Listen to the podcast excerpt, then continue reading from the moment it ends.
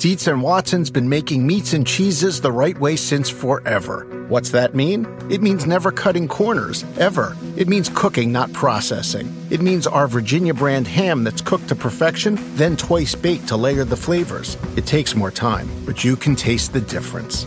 We come to work every day to do it the right way, even if it's the hard way. Because if it's not right for us, it's not right for you. Dietz and Watson, it's a family thing since 1939. Across America, BP supports more than 275,000 jobs to keep energy flowing.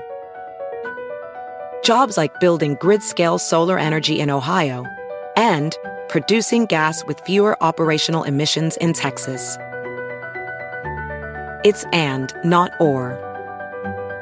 See what doing both means for energy nationwide at bp.com slash investing in America.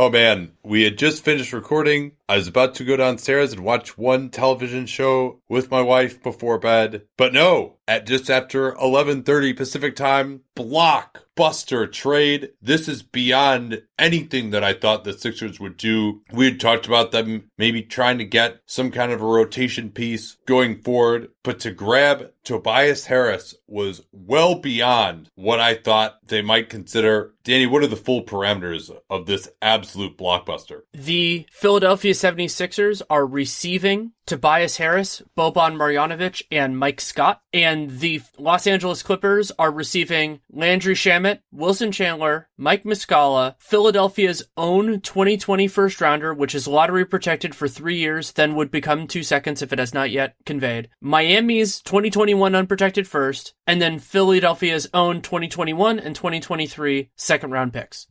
Wow just the value here is so interesting to talk about. I want to actually start with that first before we talk about what these teams will look like on the floor, what it means for their future financial situations. Boban, Mike Scott, those two guys are expiring contracts. I think Scott will actually play for the Sixers off the bench uh, unless they get somebody else. He he can fulfill somewhat the role that Muscala was playing and probably do a better job of it, certainly offensively. Boban could get in the mix for some backup center minutes against larger teams. They can go with Bolden with smaller teams again, assuming they're done, which I don't think they're going to be because they will certainly be active in the buyout market at the minimum. So basically, though, what you're looking for here is Harris, that Miami 2021 unprotected is maybe the best pick that's out there. Maybe second best to that Memphis pick that the Celtics have going forward. Philly's lotto protected first rounder. And then Shamet, who I think has played well enough this year that you can kind of look at him as another first round pick. This is, you know, two Think of it as two first round picks in the 20s and then a first rounder that, you know, is probably going to be at least in the lottery with Miami. And then the two seconds as well, though those are again going to be likely, although by 2023, who knows where all these guys are going to be. But likely those are picks that are going to be in the second half the second round, not that valuable. For a guy who's on an expiring contract, he does have a small cap hold relative to what he's expected to get in free agency, but he is a free agent. He can leave. The Sixers are going to have to pay him a lot of money Maybe not quite the max, but probably pretty close to it. You would imagine with all the cap room that is out there. What do you think of that Tobias Harris for that package given his free agent status coming up here just in a vacuum? I think it's a pretty significant overpay. I like Tobias Harris. I think that he can be a useful part uh, of a team. I mean, he, he's been an important part of what the, the Clippers have done this year. But I did not have him as an all-star. He was, you know, he was in the loosely considered section of my Western Conference, and sure, Western Conference All-Stars was a tougher field by far than the East. Harris is 26 now. He will turn 27 over this offseason. And, you know, it's great. The last two years, actually, it's been longer than that. He's been a 40% three-point shooter now for, I think this is, would be his fourth season and third or fourth season in a row if it continues. Well, we'll see. We'll see if it does. Oh, no, never mind. That was because he played on two teams last year. It was only, only last year and this year that he's been over 40, but he's a career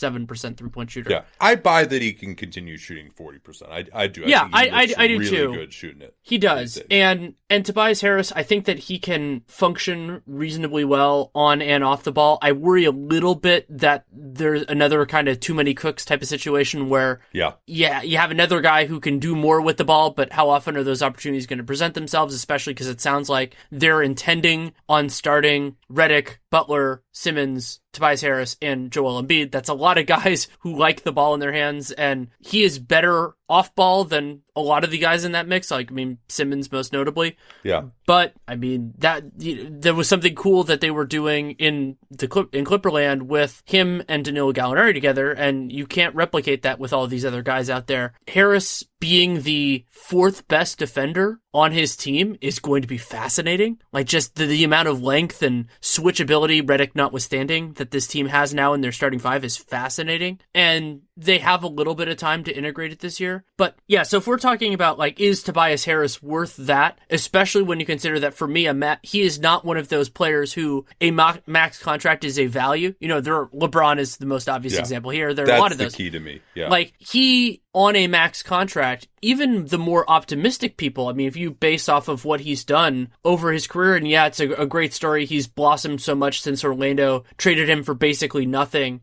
That guy still at a max contract is, I think that's, you know, maybe it's fair value if you're an optimist. And for me, I think it would be, you know, mu- slight, not big negative value. And then you talk about opportunity costs and all those other type of things. So that's a lot. And because he's an unrestricted free agent, he doesn't have deep ties to the to the area or anything like that in terms of his history with the team. I don't think that he's like from there or anything because he went to Tennessee. So I don't I don't think he has deep deep connections. I could be wrong on that. I just don't know them. So you're taking a huge risk. He has a ton of leverage here because he can just leave. And so if if he would rather take a three plus one with another team, he could just say, "Hey, give me give me the full boat or something close to it." And maybe you end up in a, in DeRozan land, you know, something that's not quite there but is still very lucrative. So I mean, this reminds me of I, I mean Elton Brand is a very new GM. This reminds me a lot of the types of moves that the coach GM hybrids would make of like, hey, this makes us a lot better for right now. We'll deal with the consequences when they come.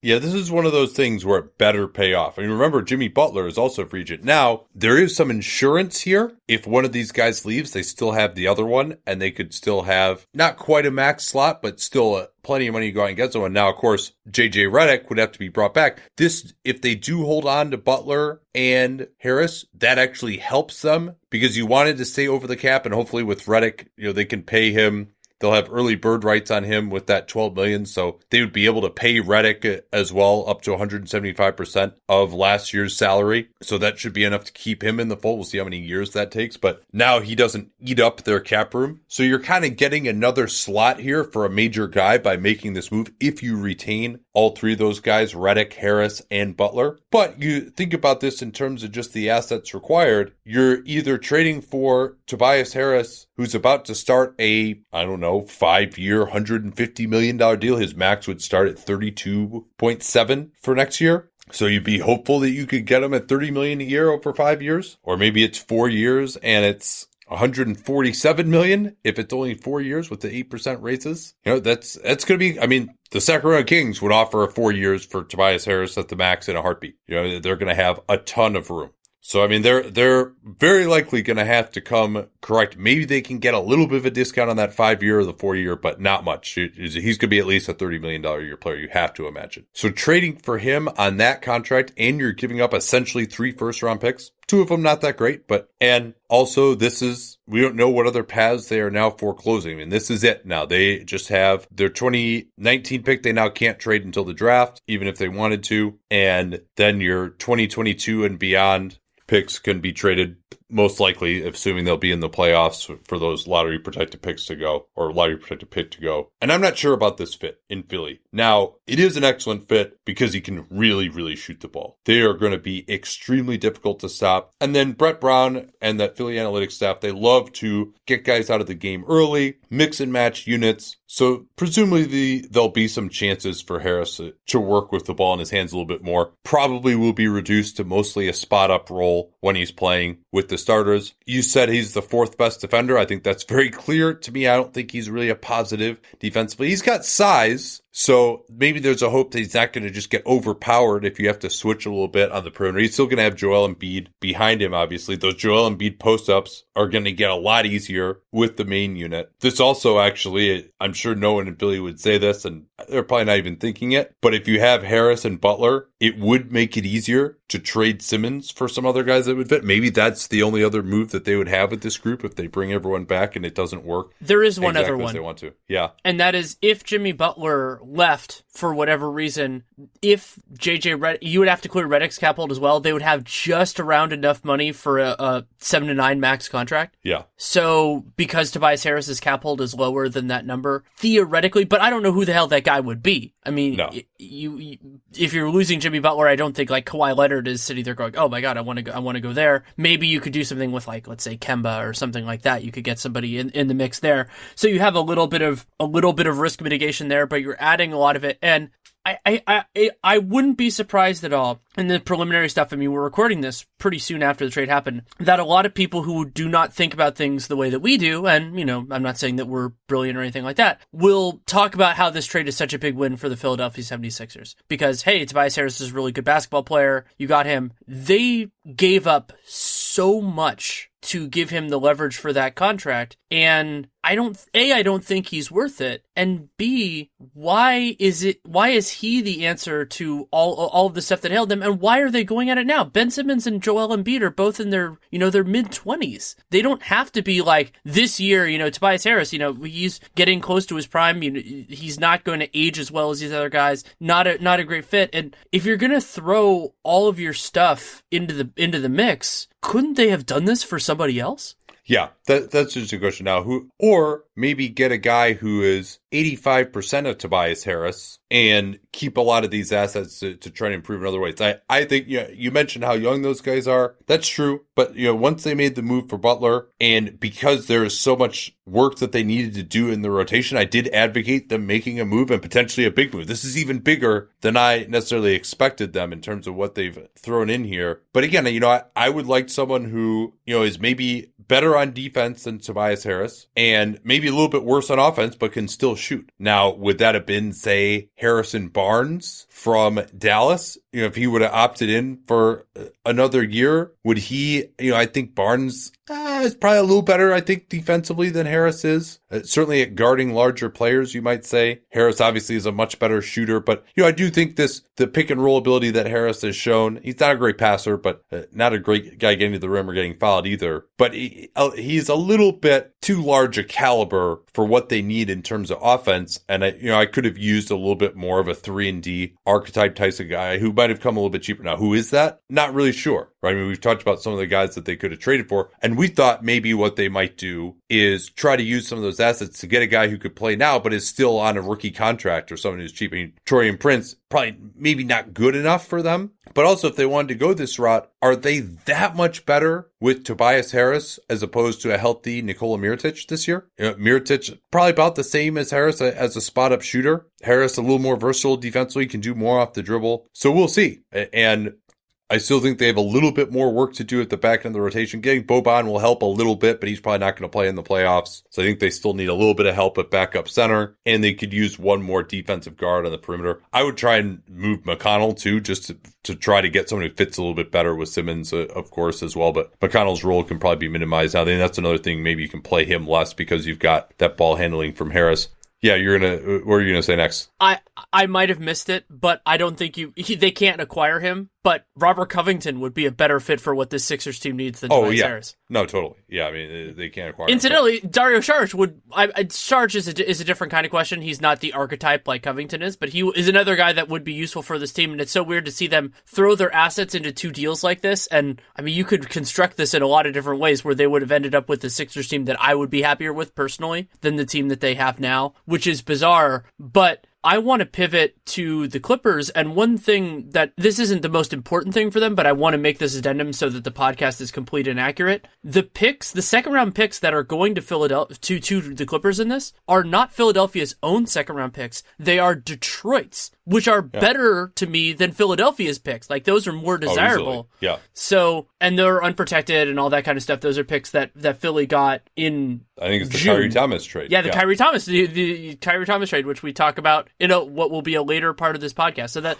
that's yeah. another another piece of this that is important to mention. And so that's a good transition, unless you have more that you want to say on the Sixers. Well, let, us talk a little bit. I mean, if the Sixers make the NBA Finals this year and then they re-sign these guys, maybe this all uh, worth it. Maybe, are, yeah, sure. Uh, and also, if they resign these guys and then you take Ben Simmons up to a max in the summer of 2020, you know that's going to be a very high payroll. That's going to be a, a tax team for sure. I mean, you're going to have. I mean, think about that. That's four guys probably making over 30 million. I mean, if Ben Simmons, yeah, I mean, by that point, even the 25% max will be close to 30 million. He could even be end up being a designated player as well if he makes an All NBA team. So that's going to be an interesting negotiation. So you're talking about 100 and over 120 million for four guys, and that will only go up at 8% per year, basically. And that is just a massive, massive number. So you damn well better be a championship contender every year. Maybe they will be. Again, though, I just go back to with how much money they're spending and what it took to get him. I still think there's just a, a better fit out there to me than uh, Tobias Harris, especially, you know, because he's having a career year. And I think he's, he's just, he's a little overqualified for what they need offensively and underqualified for what they need defensively to me at, at this point. Um, and one other, yeah. I just want to reiterate this point. I am very concerned that the whole will be less than the sum of their parts because yes. they have all the, and, and, that was true with the Simmons, Butler, Embiid situation. And while Tobias Harris makes elements of that easier, he also will not be able to use his full complement of talents. And, you know, a guy like McConnell can be, yeah. and, know, and maybe he'll just want to leave because of that too. You know, I mean, what if, what yeah. if things don't go well here and he's just like, hey, you know what? Like,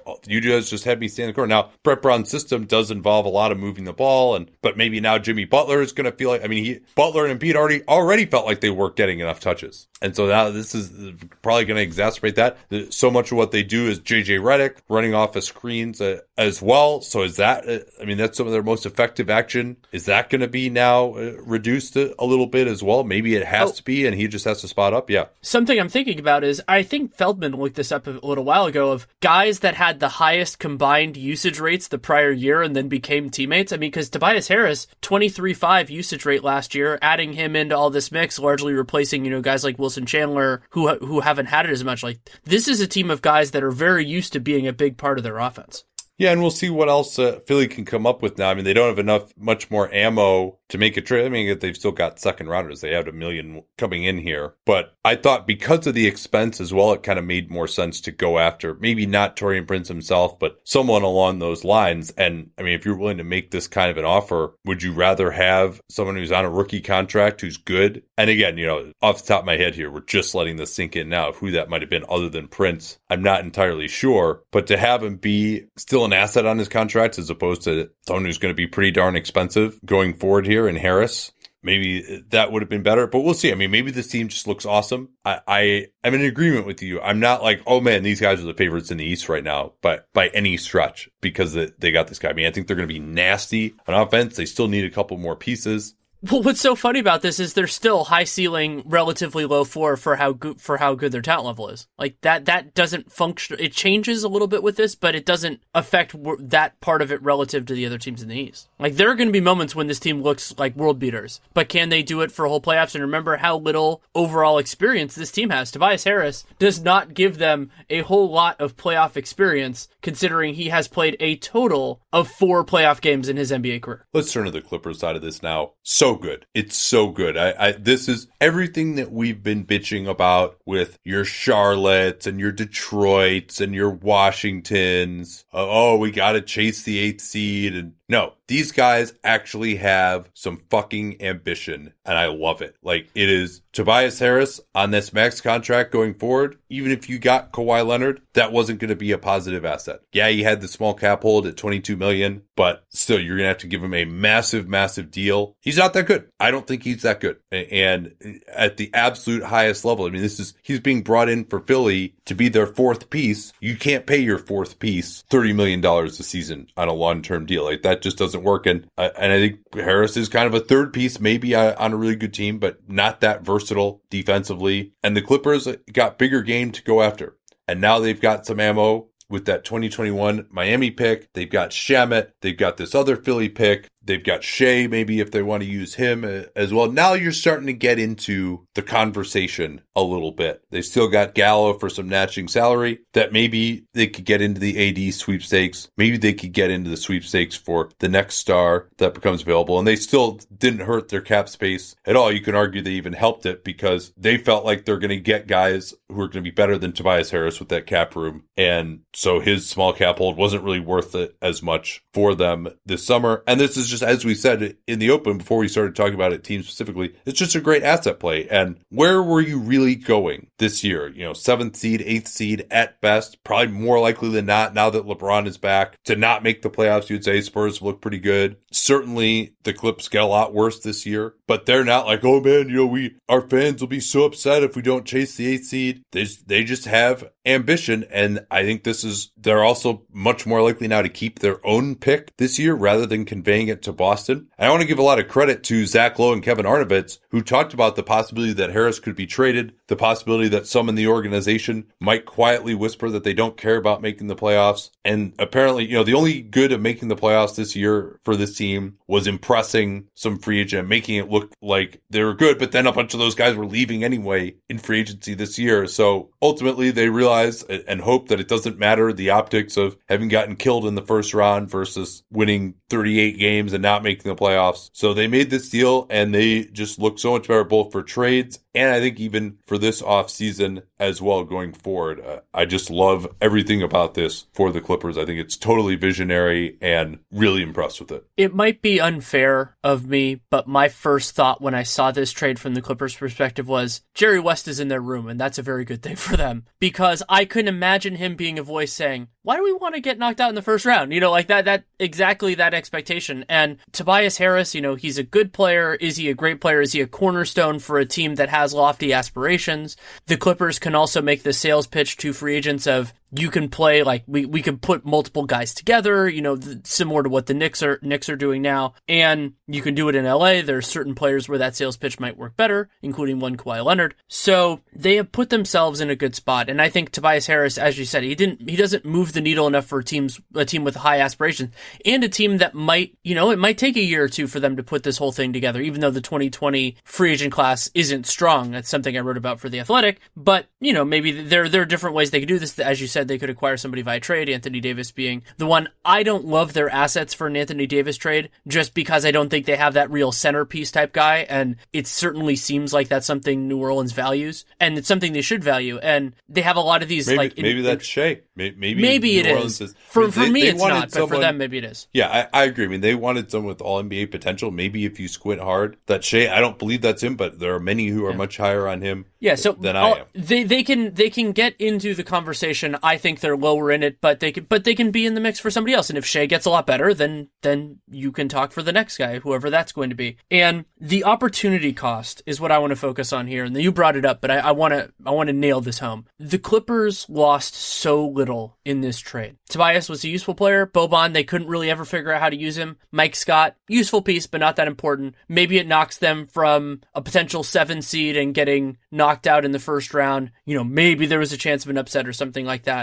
To likely keeping their own pick, keeping their financial house in order, and getting a ton of assets for very little trouble. Philly's pick could be useful. You know, it's probably going to be a late first. Miami, we don't know what that's going to be, but they're clearing their books for 2020, but there isn't really anybody worth doing it for, especially if AD never really hits the market. I can't really imagine him going to Miami without any other commensurate pieces. So that's a big challenge. And then they got Shamet. Shamet's a, a nice piece for where they might be going. I mean, I don't think that a, a starting guard combination of Shamet and Gilgeous-Alexander is necessarily going to take you a long way, but those two guys can be a part of a rotation and you can add guys on top of and around that and all those sorts of things. So I love, love, love this trade for the Clippers. It's, it's smart, it's proactive, and they, just like we talked about with the Sixers, like there, there is a chance that this blows up in their face, but they didn't give up a lot to make it happen. No. And so fine. You know, if that, if that's what happens, you get, you get a couple first round picks out of it to buy, you're not going to be ruining the day that you gave up Tobias Harris. I don't, I, you know,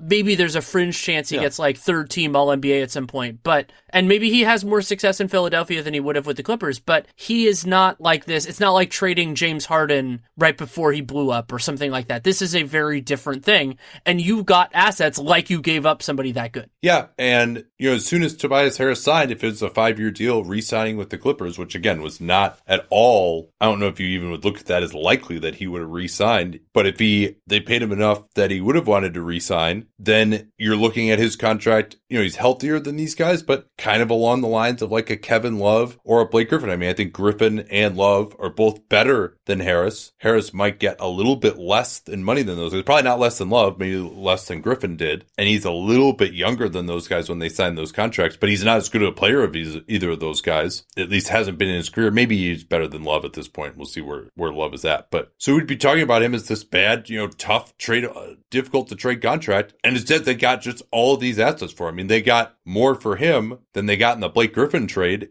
at the time, you know, that they ended up getting Harris, who, you know, blew up. But, but, you know, I think in terms of what people thought of Harris at the time and thought, you know, there's just one lottery pick and Harris was essentially the trade. Avery Bradley too, but, you know, he was going to be a free agent and wasn't playing well at the time. So they almost got more for Harris than they did for Griffin. And so, I mean, that's just a great asset play to first trade Blake and then turn around what you got for Blake and trade him for this. It was really good. And now the question becomes, how far are they willing to go on this? Would they be willing to move on from Lou Williams to get even more picks? Uh, Lou certainly you would think could get a first rounder for him. He's eight million this year, eight million next year, and then a non-guaranteed, all but 1.5 million of it non-guaranteed for 2021. And then Gallo is another one too, With they might want to strike while the iron is hot on him. You know, would a team like the Jazz, who's oh, perpetually looking for a stretch option at the four, be willing to give something up, give up a first rounder to get him at 21 million this year, 22 next year? And then they really have stripped it down. Then they've got the double max space just the same as the Knicks do, and they've got a ton of assets going forward, just like the Knicks do as well. But they've got more young players in the hopper than the Knicks do, and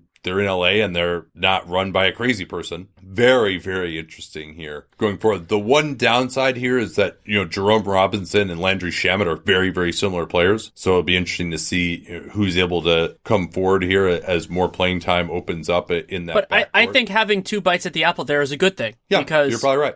One of them probably is going to wash out. That's often what happens with, you know, guys that have more of one tool than a lot of other things. And something else I want to bring up, not only as a mechanism for plugging the piece I wrote for the Athletic about the Celtics and Danny Ainge's pragmatism, which is is there, and I basically was about the human element and how Anthony Davis is perceiving what the Celtics are doing. I think that it, they're not a huge loser in this, but they are one for for the reason that it makes another Eastern Conference team stronger and it makes it less likely that the Clippers pick is as valuable an asset. Now, if you're trading that, let's say in an Anthony Davis deal, it's not if you're because presumably those negotiations will happen before the draft, even though it can't be consummated until July. Now you have to sell that as like a future thing of hey, let's see how the Clippers are. It's I think it's a less tangible, less valuable asset for them, especially if the Clippers end up doing well this offseason, which they won't know then, and and we won't know for a while. So the rest of the East is probably a little shaky now. They're going to want to see where it works out, but because Boston has this answer ancillary connection with with the deal due to the Clippers, I think it matters a little more for them. One of the greatest commodities, and I think we can close on this, is just actually having a realist who people listen to in the front office. The Hawks found one in Travis Schlenk, who, aside from a couple of missteps, they look like they're on a pretty good path. Yeah, they traded away Doncic, who knows how good that's going to be, but they rebuilt. They didn't try to continue to chase after the ghosts of Paul Millsap and Al Horford, who'd left the year before, and what Mike Budenholzer wanted them to do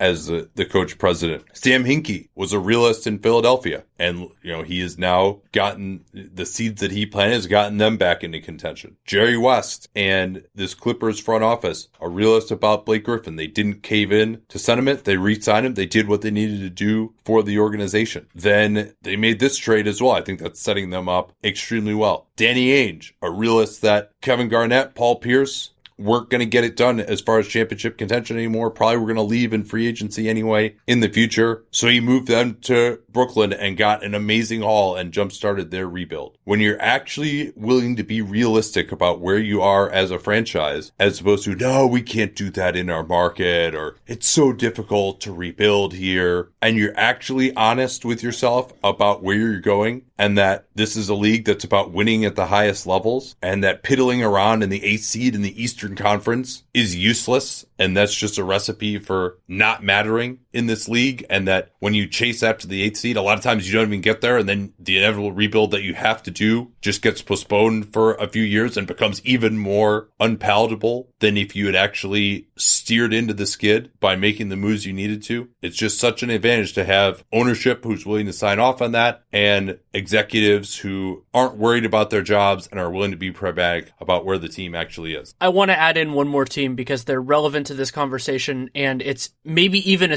a, a, more prime example, and that's the Toronto Raptors. Big time. They had the best season in franchise history last year, Masai Ujiri realized that there was an opportunity, that there was a team that was overvaluing what they had, that sentimentality was going to lead to some people being very unhappy with the deal. Last year was the best year in Raptors history. This is the best team in Raptors history. I don't care if they end up with a better record or not. Maybe they end up not winning the East, whatever, however that goes. The decision that Masai Ujiri made was a very tough one to make, and it was very important. And you can, I don't even think we need to go through the laundry list. A lot of them will be in the rest of this podcast that people can hear. Some of the teams we criticize. That that impatience or worries about job security or a bad owner have led them down a path where it's really hard to make substantial improvements. And I I wish I've written more about this, and I wrote a lot about it at the time. Was that the major markets had a gigantic advantage in the last CBA that they completely frittered away by almost all of them being terribly run franchises, and now partially because they were so bad then that they were able to get the right people in in power, those teams are now much greater forces. I mean, the Lakers got LeBron James. They're at, I mean, I have my misgivings with what they've done, but they they're under capable stewardship. Clippers, they're there. The Knicks, I mean, I'm not sure yet, but I mean, it's it's better than it was under Phil Jackson at least. And then the Nets are, you know, Marks is another success story, especially compared to his predecessor. And this, this CBA is not as favorable to those teams because now extensions are more possible. But the league should be a little bit scared of this because if those teams are well run, the NBA is is structured in a way to benefit those teams because of the way contracts are and the way free agency works. All right, uh, that's what we needed was long soliloquies from both of us here to add to this. We're recording all this in reverse order. We got a whole other segment coming up here on the Bullock trade news, and then we're going to do a mock All Star draft as well. So much more to get to, and you'll hear what was going to be our intro coming up in just a second. All right, the trade deadline is heating up, but we got some big rumors to address. We have a trade to announce as well, and then we got to talk about the All Star Draft, which is going to happen on Thursday night. So we wanted to get on top of that this year. Nate versus Danny in the All Star Draft see who can pick the better team. But why don't we just roll through here with some news and we can fold uh, some of the injury stuff in with the trades and trade rumors. Let's start though with the trade that actually, in fact, did happen tonight. There was one that was rumored that did not happen. We'll talk about that later. But the one that was actually consummated reportedly tonight is with the Lakers and the Pistons. The Lakers are trading Svi Mykhailiuk and their 2021 second round pick. They had previously traded their 2019 to the Detroit Pistons for guard Reggie Bullock. And this was a shocking trade for me for a very basic reason. And that is Bullock is the best, has been the best wing for the Pistons this year. The Pistons are, I believe, technically a game and a half out of the playoff picture. 538's projections actually have them as, as the seven seed. And while Svi could end up being a better player, you know, he's under contract, more team control, all that kind of stuff, you don't usually see a team where the Pistons are make this kind of a trade. Well, where the Pistons are is going to be a 38 and 44 team. I, I actually think this portends a bit of sanity, although it's not like the Pistons have really much else to sell at the moment in terms of expiring contracts. I mean, Stanley Johnson falls in that category, but I don't think he has much, if any, value. So I do agree. I was pretty shocked that Bullock was moved because of the fact that you, I mean, maybe this is just the front office saying we're just going to give Luke Kennard the shot at playing more on the wing. We're going to give Stanley Johnson a shot at playing more on the wing. Not that he hasn't received plenty of chances in his career, to be sure. But I'm also actually a little surprised at the price here. So what what is the the pick is 2021 for the Lakers? That's right. Correct. So it was yeah. originally reported that it was a second and we knew it wasn't 2019 because that pick is already owed. So there was this little conversation Dan Feldman mentioned this on Twitter of, you know, what year would you want the Lakers pick? And when I was going through it, I mean, uh, because because you also like one easy thing would be as far out because LeBron James, you know, he's 33 right now, and so you'd rather go as far out as you can. And, but 34, by the way, 34. Oh, that's right. Yeah, he's 34. I know what year it is. And there's the other reality that you also want, you know, if you're a GM, you want it to convey a little sooner if you can. So when I was thinking about this, I thought 2021 was the last year that I would want because LeBron will still be under contract. He'll still, you know, he's not going to be peak of his powers, obviously, but he'll still be competitive. And even if this offseason ends up being a wash for the Lakers, they'll get somebody by then. But it's not like other than 2019 this year when they're on the fringes of playoff contention, any year is going to be great in that feature. I just would have gone further out than it sounds like the Pistons did. Yeah, well, and also the double draft would have been an interesting one, which is looking like it's going to be 2022 second rounders. Could be more valuable then, but you know, who knows where the Lakers will be at that point? I mean, if I had to handicap about where they'll be, you know, you'd say maybe t- low 20s as a guess. I mean, it could be a lot lower than that if they don't get AD and LeBron just isn't any good anymore, or maybe even leaves. Uh, isn't any good relative to where he is now, of course or they could just you know be in the midst of, of, a really nice run. So I'd say the average would be low 20s, but it's probably more likely to be either you know 15 or like high 20s. And then Svi Mykhailiuk has looked better than his draft slot in the late 40s would have indicated so far. Pistons uh, apparently like him. He is a very similar player to Luke Kennard, maybe a better spot up shooter at this point in time, but Kennard a, a better playmaker. Who's better on defense? Probably neither of them, frankly. Uh, neither of them have a, a, ton of athleticism, maybe as Svi, but it gives the Pistons another shot at someone who can shoot the ball a little bit. Well, something else that Kevin Pelton brought up in his piece was that the Pistons had two opportunities in the early second round to draft Svi, and they did. Yeah. You know, they, they took Khyri Thomas, they took Bruce Brown. I believe they gave up multiple seconds for one of those two gentlemen. And so they. Yeah, it know, was Khyri Thomas. Khyri Thomas. Yeah. So they made a choice, and you, granted, they can revise that and say, hey, Svi looked good in preseason, summer league, as the as a member of the South Bay Lakers, you know, there are lots of different data points, and, and he played, you know, he played some for the LA Lakers. He, he did have like a forty-seven point game this year in the G League. True, yeah, and and Svi is under team control for a lot longer. So next year he's fully non-guaranteed, and then the year after is a team option that is also non-guaranteed, which is something that I really like when teams have that structure. And the reason you want a team option and non-guaranteed for that third year is because then theoretically, this is the Nikola Jokic type of thing. You could theoretically decline that team option and make him a restricted free agent should there be a tactical reason to do so. Generally speaking, there isn't for, you know, it would be, they would be Arenas limited. Maybe there would be something there, but probably not. But anyway, a lot of more team control, restricted free agency at the end of it, should he be good enough to make it all the way to the end. And Bullock, he is unrestricted after this year, so that is a negative. But the fortunate thing for LA, if this goes well, he is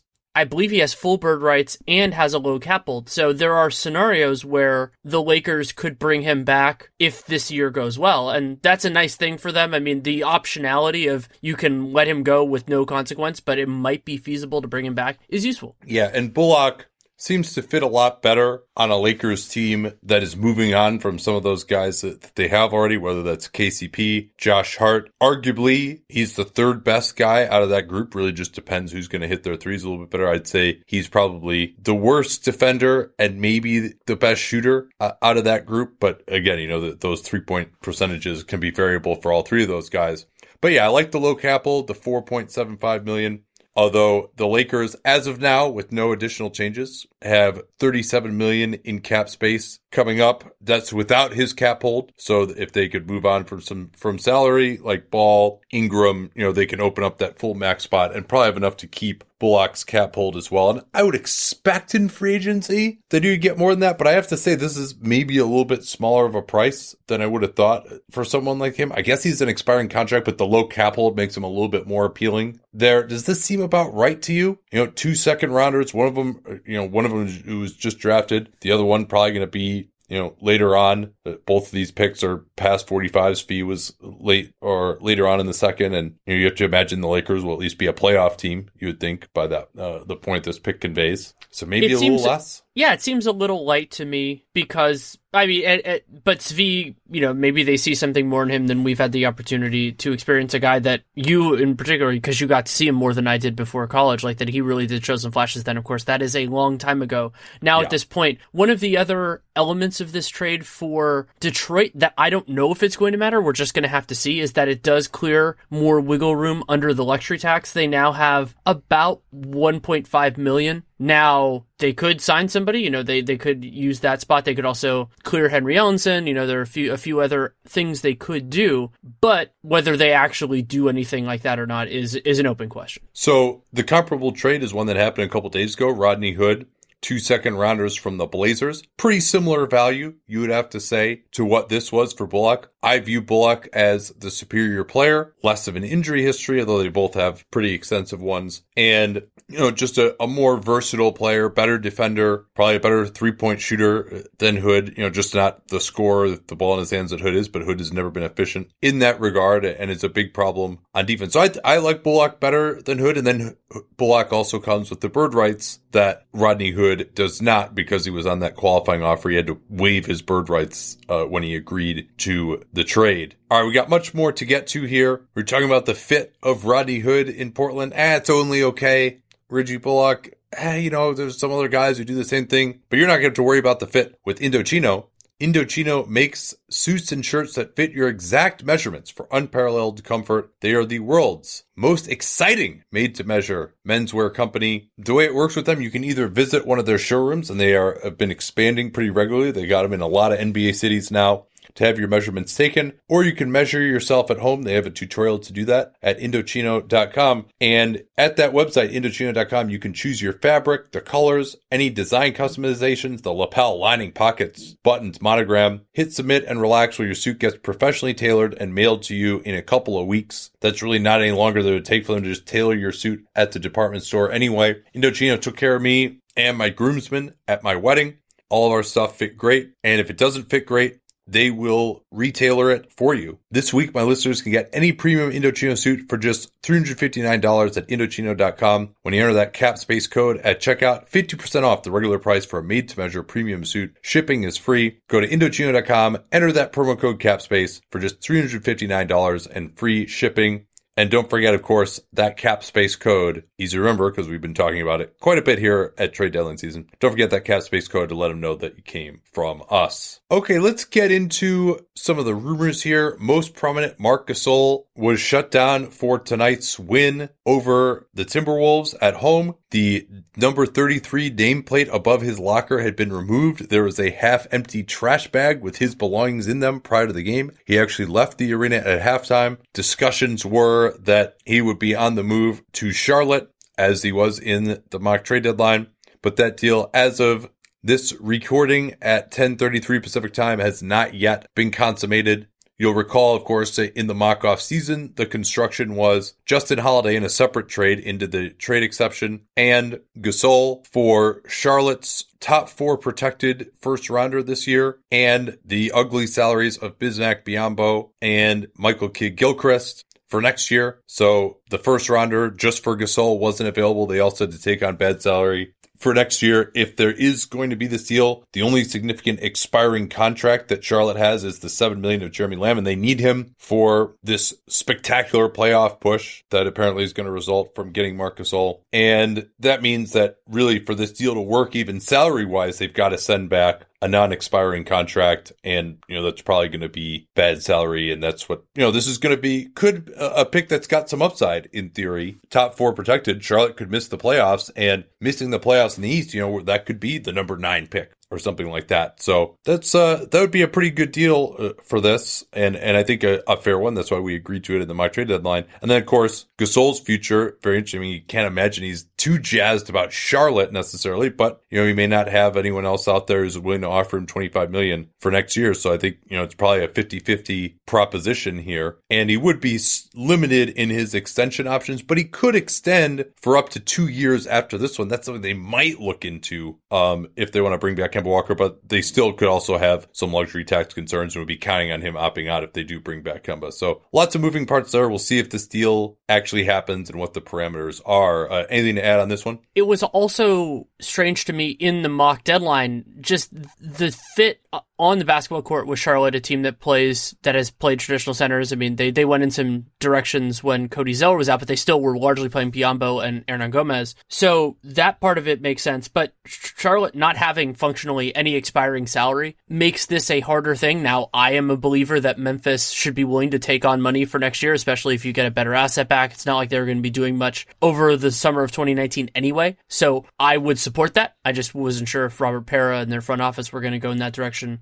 And we'll see what happens. It, it certainly does appear from the multiple tea leaves that are out there that Marc Gasol will be on the move, but it's possible it's it's not to them. You never like when the early reporting was out on Tuesday. My first thought was this is Memphis saying we're definitely moving this guy. Get your offers in because we need them now. And that might still be where this is. I, I, don't really know that we can or should read more into it. But either way, I mean, it's a significant move. And I like that you talked about his decision on his player option, though I could also see Marcus Gasol being someone, given the career that he's had, who has made plenty of money, who could say, I'll take less money to be somewhere that can use me or that I'm happy or that can compete, whatever, whatever his definition of what he wants in his next place. I could see him leaving money on the table. And in that sort of a circumstance, then Charlotte does not get the benefit of Marcus Gasol next year in all likelihood, but they do theoretically under the structures that we've discussed, they get out of a lot of money for next year. So whether Kemba stays or goes makes their books a lot cleaner. All right. There's more trade stuff to get to, but I think we have to get to the really sad news out of Washington. John Wall will undergo surgery to compare a now to repair a now ruptured left Achilles tendon, and he developed an an infection from the initial surgery that he had, which was a, a repair of this deformity in uh, his left heel that was causing Achilles tendon soreness. And he slipped and fell in, in his home the rupture was found during a procedure to clean out the infection. And so he's going to miss 12 months. I mean, that's basically all next year. He's going to be out. I mean, this is a torn Achilles tendon. And, you know, that's disastrous for someone with his type of physical profile and who's as reliant on speed as he is. I also would like to push back on those who like thought that first reaction to this was, oh, he didn't really fall in his home. Like there was some other story here. Number one, I don't know what it is about John Wall that really makes him get a lot of this negative attention. I mean, even going back to like that ridiculous thing with Colin Cowherd early in his career, where he was like viewed as a bad guy because he was dancing before games, which was just preposterous. And yeah, you know what? Maybe he likes to go out. Maybe he's kind of volatile and a, a little bit impressed with his own abilities, although not so impressed that he didn't sign the Supermax. Michael Lee reminded us that Wall told him when he was asked why he didn't wait to sign the Supermax a year from now when he could have added 50 million. He told Michael Lee, I only made all NBA this year. It's not guaranteed. You never know what can happen. I didn't want to chance it. So obviously he made a great business decision to take that Supermax. It doesn't even kick in until next year at 38 million. But for those whose first reaction was, oh, something untoward happened and, and this is a bullshit story about him falling, like, have you ever had a severe surgery on your lower body. Like you're wearing a boot when you're out and around. Fred Katz reported that he was wearing a boot and he was on one of those scooters that you kneel on to get around the arena yesterday and seemed to be in decent spirits. And then he also had this infection. So it's not like he's able to just like, you know, go bowling like Andrew Bynum or he was like out in the club like dancing or something like that. Like when you're most vulnerable in these situations is when you're at home, you have to take off all this equipment, your brace or your boot or whatever to get in the shower. And you've only got one leg at that point. You're not used to moving around that way. It's actually very possible to fall and injure yourself. That kind of thing happens all the time. And for those who are skeptical, well, what do you, what else do you think happens besides that? Like the guy can't even walk. It just was really odd to me that so many people had that reaction. That made me uncomfortable as well, especially considering there isn't really a good reason for it. You know, if somebody yeah. if somebody has intel, then you could talk about that. Yeah. Then, but it's just not fair to whisper it. Use it your doesn't brain. Make he can't even walk. What, what, what, do you think he was doing? Like, all right, if something came out and there was some kind of a report, okay, but I mean, this isn't like you know Monta Ellis riding the the moped, and especially like, what do you think he was doing that's going to void his contract as well? Like, there's Exhibit Five that lists prohibited activities, which are generally sort of like extreme sports type of stuff, you know, skiing and snowboarding and you know playing tackle football and stuff like that. Like, those are the things that are usually ruled out. Like, just walking around or something after a surgery, it's not it's not going to void your contract if you fall and tear your Achilles. I'm sorry. So I want to pivot a little bit to how this affects the Wizards moving forward. The the timeline that's out there now is is 12 months. That was what Shams had. That was the first thing I saw. But I've heard 11 to 15, and that means functionally we should assume that John Wall will not play for the Wizards next year. Maybe in a limited format, he could play at the very end of the year. Kind of. I mean, it's not the same injury, but like what Paul George did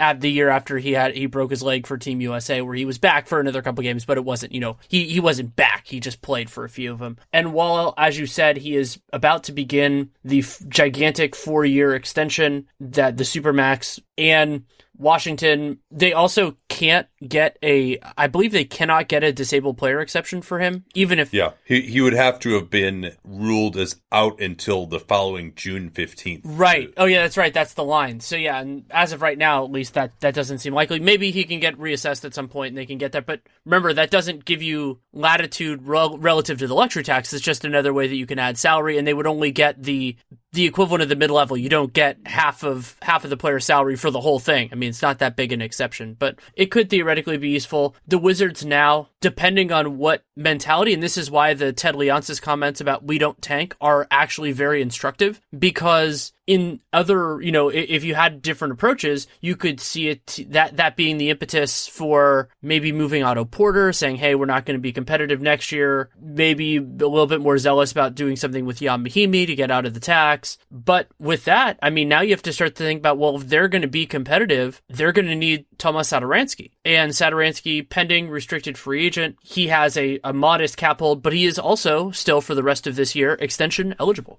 Yeah, and he could get up to the four year, $47 million potentially that could keep him out of free agency. I, I, think, though, if I were the Wizards, unless he just wanted to cut me a great deal, I would just hold on and play the restricted free agent game with him. I mean, to me, you know, Leonsis said before this news came down that they are not trading any of these players namely Wall, Beal, or Porter. And yeah, I mean, the Wiz are still kind of in the playoff race this year. They're going to get completely steamrollered in the first round if they do make it. And then next year, I mean, you're really going in, you're drawing dead for next year as well. Like maybe again, you might have the upside of barely getting the A seed, but they're already projecting to be a tax team for next year without even having a full roster when you consider their draft pick and uh, potential Satoransky salary. Uh, I think Dwight Howard might opt in too at 5.6 million and they still have to fill out the rest of the roster. I mean, Trevor Ariza, Markieff Morris, those guys are free agents. I mean, really, it seems so obvious to me at this point that they should be tearing down, that they should try to tank this year, get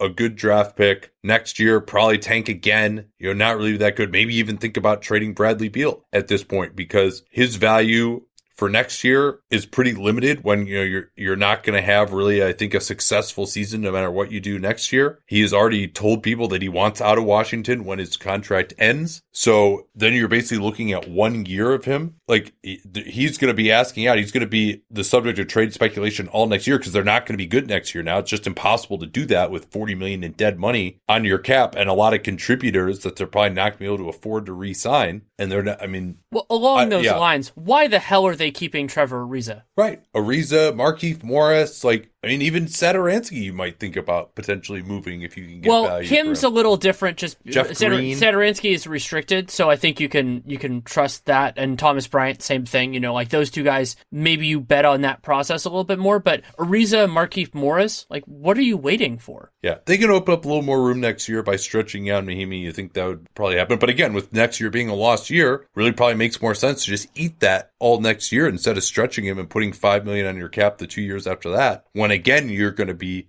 up against it in terms of the tax. I mean, they just have to accept reality. This year, yeah, I guess you might make the playoffs, but you also, you know, have enough flexibility in this Eastern Conference to get a pretty good draft pick. You could get another pretty good draft pick again. I mean, I think like this era is just over now. It is like there's this era of, you know, being a dangerous sixth seed or a fourth seed or something like that, you know, at times with this group. Like John Wall is not going to be the same player. You're not even going to get him back until the 2020 21 season. They're done. They just have to accept it. I mean, if, if they weren't done now, you could at least sort of make them think, okay, hey, we add the right pieces around. John comes back. He's going to be better next year. And we can get back to those dizzying heights of 2017 potentially with this group. No, it's not going to happen anymore. I was encouraged after the you know the first surgery, the theory of the Haglund's deformity, and that maybe it was causing some of the problems that were making John Wall just not look like himself consistently physically. And I was I was hopeful that maybe we would see at least a higher proportion of the time we would see that. There are some positive Achilles rupture stories that are going on. Rudy Gay, I mean, I think he's looking more like himself than I ever expected. Now I believe it's two years out from the injury. That's fantastic. Demarcus Cousins is making a recovery. He's not all the way back yet, but he's looking better. And I mean, obviously, those he and John Wall have a close connection due to their time at Kentucky. John Wall relies on his athleticism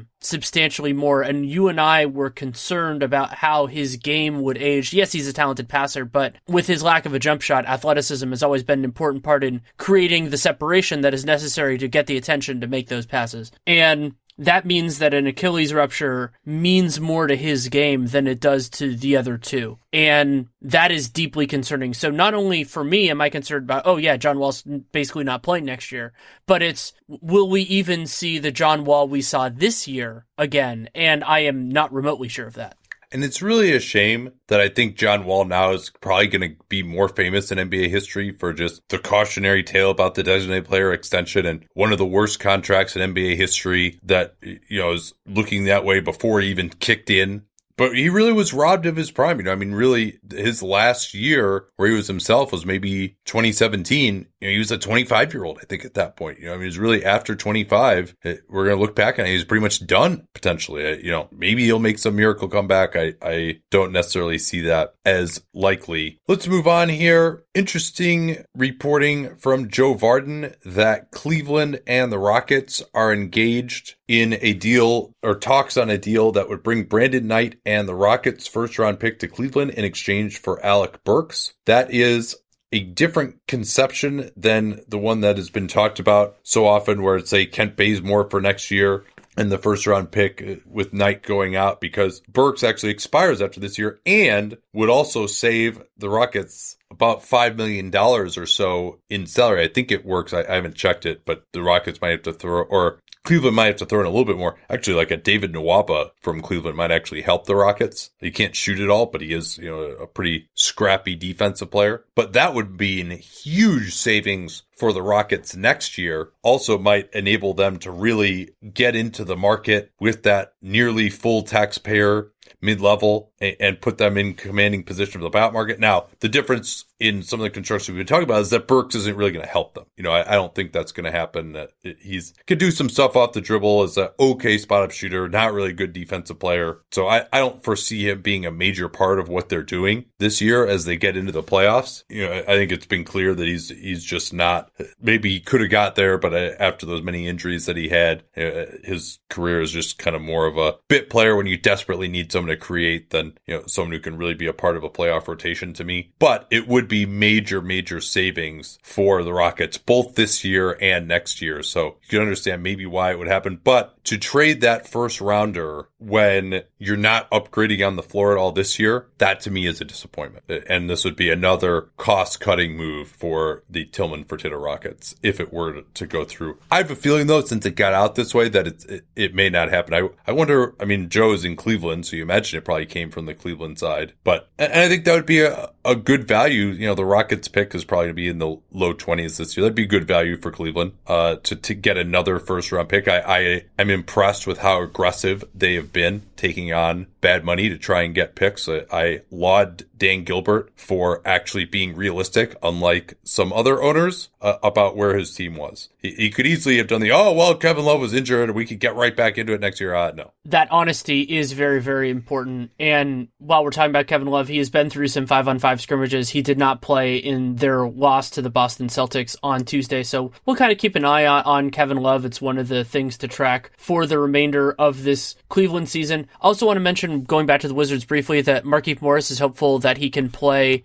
I think he said like or he could he could come back by he cleared for contact. Sorry, that's why I was unsure of the verbiage. Cleared for contact by the All Star break. We'll see when he can return. Presumably that will be as part of the Wizards, even though as you said, I would I would consider moving him elsewhere. We might as well do the Anthony Davis so uh, Jason Concepcion put out a thing of what to call this, and his favorite response, which was also my own, was somebody calling it the Browxit, which I really like. So that's what I'm going to use. I don't know. Nate can use whatever he wants. The show bears his name. But the news from today is a couple of things. So on one front, the on-court front, Anthony Davis has been cleared, and it sounds like he wanted to play in their loss to the Indiana Pacers. He did not. That it might be a bit of posturing, but it's also you know if the idea that he can maybe put a little bit of heat on the New Orleans Pelicans from that from that angle. But then there's also the reporting that the Lakers are not interested in playing ball. They by by and by that what I mean is they think what the Pelicans want from them is ridiculous. You know that they're bidding against themselves and, and you know all these first round picks and all this kind of stuff. And well, here let, let's be a little more specific there. Sure. So the reported offer was basically all the Lakers young guys plus two first rounders, and then supposedly it came out that no, they actually want just the ridiculous offer: four first rounders, four second rounders, and they're just not going to engage in the Lakers aside from that. And that really is a little bit too much. And there is a parallel yeah. there to the reporting, and we don't know if this is true, that San Antonio said in the Kawhi trade with Philly that they would only discuss the trade with if it involved Ben Simmons or Joel Embiid, which is basically saying we're not engaging with you. You know, that's kind of the idea. And from LA's perspective, I really liked Sam Amick wrote a nice piece for The Athletic talking about the it was he framed it in a cool way with Magic and Ainge and you know the history of those two guys as players. But what he was really getting at is how Anthony Davis represents the last really good shot for how these teams have conceived of their rosters and the time pressures that they're under. And so he was connecting LeBron, you know, the the twilight of his prime or his at least prime adjacent time and Kyrie Irving's situation. And that is perilous to me for the Lakers because yes, there, it might be that there isn't a, a, reasonable ground with New Orleans. And I mean, I've talked that I'm not a huge fan of the guys they have. This was a part of our show yesterday was me talking about how there really isn't, I mean, other than if we get into this ridiculous land of like three plus first round picks and some swap rights or something, there isn't necessarily a Lakers offer that I love. But if it's not Anthony Davis, then who? And that's a real big problem for Magic and Pelinka to answer. Yeah, it is. KP wrote a piece saying, hey, even with it, if it's only two first round picks, the opportunity cost is pretty high there. They might not even make the playoffs this year if they're so thin, although it would depend who's on the buyout market after they traded all those guys and that they really wouldn't have a way to build around LeBron and AD. Not that LeBron and the rest of these dudes has looked that great so far. And with all these rumors, I mean, it's clearly to me, it's coming from a lot of it is coming from the Lakers sides of what their offers have been. I don't know that that's a great idea to get that out there. They've pushing back because I think they want their fan base to know that they're trying. And, you know, Broderick Turner, that's supposedly Magic Sky, according to Nate Jones. And I think that was the one who said that. I apologize if that's wrong. But the LA Times has been all about this. You know, usually I'm guessing they're probably not getting their sourcing from the Pelicans at the LA Times. And so this idea that they traded, every, they've offered every single one of the young guys and that that's not enough. Well, hey, big surprise. You had this altercation in the locker room after they lost to the Warriors and they just got bludgeoned in the worst loss of LeBron's career. LeBron had to miss that game against the Warriors. Windhorst was talking about that in his pod yesterday that it wasn't necessarily load management. It was more, you know, he, he had to sit out. He had some soreness as opposed to just precautionary after playing 40 minutes in that first game back against the Clippers after he'd been listed as doubtful for that game. You know, again, maybe it was LeBron wanted to come back, but a good team is going to tell him, no, actually, you can't if you're not ready yet. And so maybe, and he didn't look good, obviously, today as they lost by over 40 points to the Victor Oladipo less Pacers. So, I mean, maybe just because of what's been going on here and this idea that everyone's going to get traded, you know, do I want to play hard to leave LA where everyone wants to be? So just to like make LeBron feel better. And there's that image that a lot of people captured of LeBron sitting on the bench with three seats open next to him as they're getting blown out in the fourth quarter. And, you know, clearly LeBron is behind these machinations. Rich Paul, I mean, what, what are you thinking if you're one of these Lakers young guys other than just like, this guy doesn't want me here? Like, fuck him. That's what I would be thinking. So that doesn't lead too well to, and this organization doesn't want me here. And, you know, I'm trying to get paid and build my career. I don't want to go play in New Orleans without Anthony Davis. Yeah, I wouldn't, wouldn't be too happy. And then uh, hilariously, probably the way that you get to stay is you play worse. That's uh uh so I I mean with with all that it's not a recipe for success if they don't get this trade done which it appears they are not going to surely there'll be some sort of re- a re-engagement you would think I still think that there's a chance maybe for another team to come in, try to grab AD for this year. And then if it doesn't work out and it looks like he's not going to stay, you could always flip him again in the summertime. In theory, those same offers from the Lakers or Boston would be there in the summertime. So maybe you try to break in with, with the big offer. There's a lot of obstacles to that. Anyway, that, that's probably enough on, on AD unless you have anything to add. Well, the only other thing we should add is that he did come out with that list of the teams that are acceptable to him, and Bucks oh, here. Bucks here and Clippers here. Oh yeah, we talked about that a little bit on the 15 and 60 because the Clippers were one of those teams here. It would be so much fun to see him on the Bucks. Just intellectually, it's not going to happen, but I, it made me happy, so wanted to mention it. We can move to the Philadelphia 76ers, a team that we talked about, f- covered for the NBA cast on Tuesday night. They lost to the Toronto Raptors, and part of the reason they lost was that they were missing two of their starters. Wilson Chandler is out two to three weeks with a quad strain. That is a problem considering how limited their depth is. And then JJ Redick was a late scratch due to nausea. And I thought they they fought gamely, you know, went down early in that game, but then brought themselves back. Joel Embiid was a monster in the second half, and Ben Simmons had some moments as well, but it just wasn't enough. Yeah, and this team, I mean, they need three rotation players, whether that's through the buyout market or trade. If they're serious about competing, winning in the second round, they need three rotation players. You can't start Mike Muscala at the four if Chandler goes down. I mean, I think, you know, there's probably a, a 30% chance that Chandler just isn't going to be healthy for the playoffs. You know, I mean, he's, he's missed a lot of time time this year. He, he, with all the hip injuries he's had, hamstring, now it's this quad strain. To play him starter level of minutes doesn't seem like a recipe for success. Shamet, yeah, I think you can give him 10 minutes in the playoffs, but I mean, they just, they got to get some more wings. They probably need a stretch four option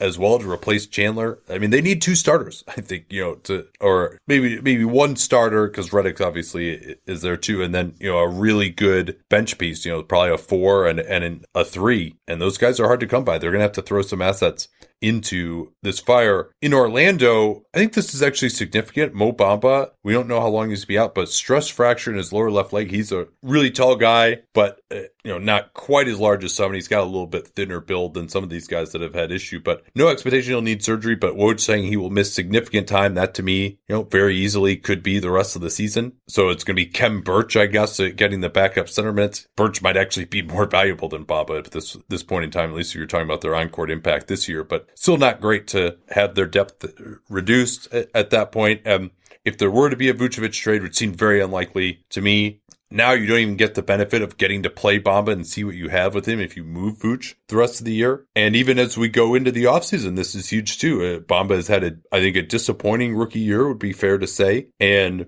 Orlando can't feel comfortable going with him into next year as their starting center unless he comes back and maybe has a dominant summer league or something like that. But you know, by the time summer league comes around, they've already have had to make their free agent signings. So this to me kind of pushes it more towards Vooch potentially getting re-signed here if they don't. There's now no possibility that Bamba could show enough to where they're so excited that they let Vooch go. It does look like it's going in that direction, and I don't know what the offers will be are for Vooch, but you know, in certain ways, it's disappointing just because I mean the guy's an all star and he is basically putting them deeper onto the treadmill of mediocrity now. Maybe they're still bad enough where they can get a decent draft pick, especially with lottery reform. We'll have to see, but we know the center market is going to be tepid, and especially to me, if Orlando strikes early with Vooch, you know, like the idea of maybe they're more scared of other teams than they should be. Give him something too big, and then limited flexibility. They're still paying Fournier, presumably unless they stretch him, they're still paying Mozgov for next year. So they have a lot on their books. But we can also talk about another European center. Valanciunas is on his way back. He w- the Raptors are hoping that he will play on this trip. He did not play in their win over the 76ers, so we'll keep an eye on that. In Chicago, Carmelo Anthony has been waived to facilitate that TLC trade where the Bulls have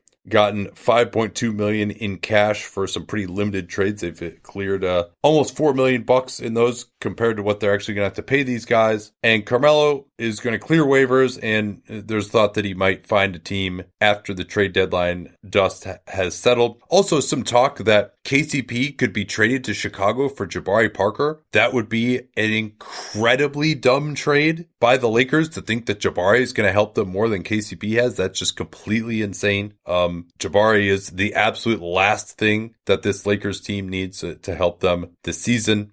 In Boston, Marcus Morris with some right knee soreness. Remember his knee soreness that messed up his year last year, and, and he's been playing a lot worse the last month or so after just shooting it like crazy the first couple months. And Kyrie Irving didn't play against their the Cavs, which they won anyway on the road. He's actually now missed seven games since the start of the new year. Not all with this hip soreness, but a lot of that's been against crappy opponents. It's something to keep a little bit of an eye on though with him, since you know he's always uh, a threat to miss some time. But good news out of Brooklyn uh, uh, of one of the scariest injuries that we've seen with Caris LeVert potentially returning soon. Yeah, very encouraging that LeVert per Woj is returning soon soon to five on five practice, and there is optimism that he can return to the Nets lineup prior to the All Star break, which is not that long. It's basically a week from right now.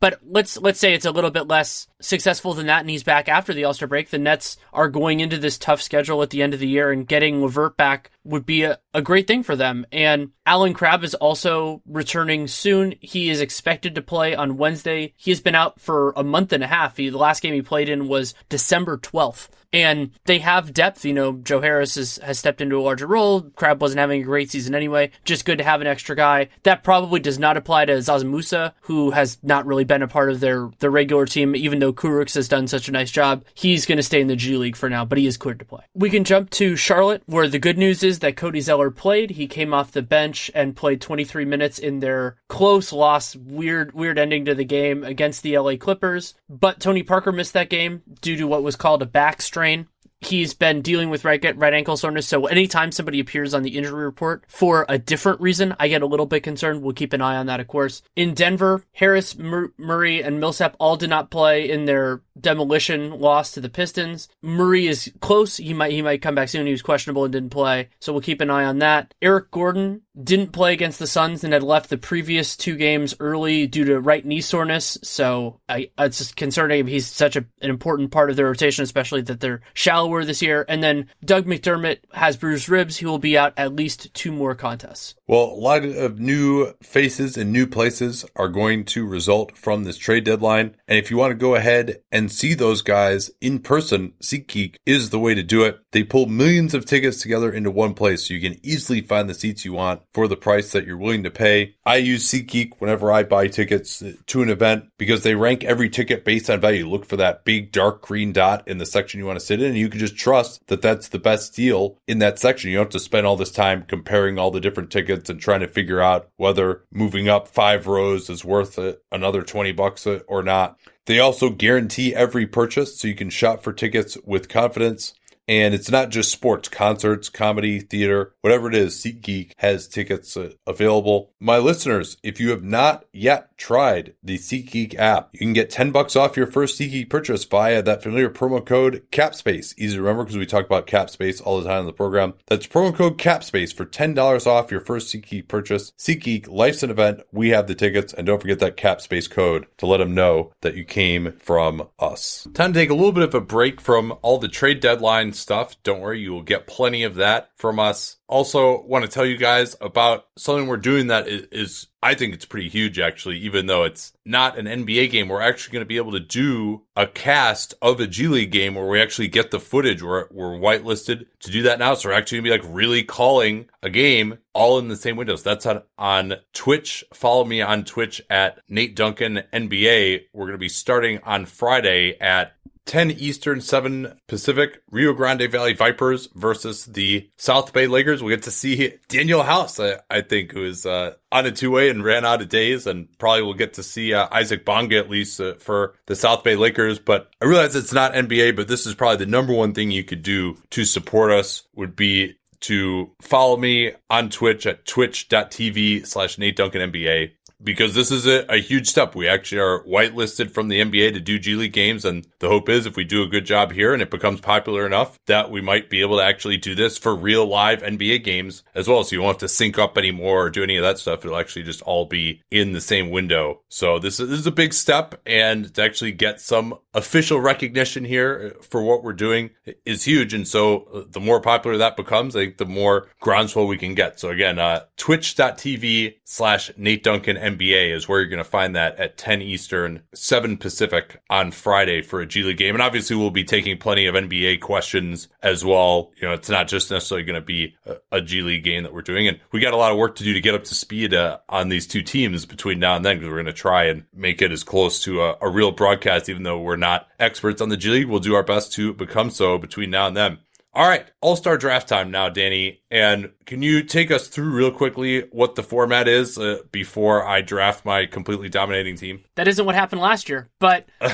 The, the, wait, wait. Who did we end up with last year? Should we go, should we just like look at that real quick? Well, we can uh, do our is... clo- we can do our closing five. So my closing five because I have it in the same Google Doc. My closing five, I was LeBron's team. My closing five was Kyrie, Jimmy Butler, Kevin Durant, LeBron James, and Anthony Davis. Your closing five was Stephen Curry, James Harden, Klay Thompson, Giannis, and I would assume that's Draymond Green. So it was basically the Warriors minus KD plus Giannis and Harden. Yeah, I mean, I don't know that that's uh, entirely clear that your team is uh, so dominating there. but uh, we'll see where we end up where we end up this year. Yeah, and, uh, and, and we're changing it up in, in the interest of fairness. I picked first last year in the first round, and then it switches in in for the reserves. And so you're going to pick first in the in the starter round, and I will pick first in the reserve round. So that means means you are LeBron and I am Giannis.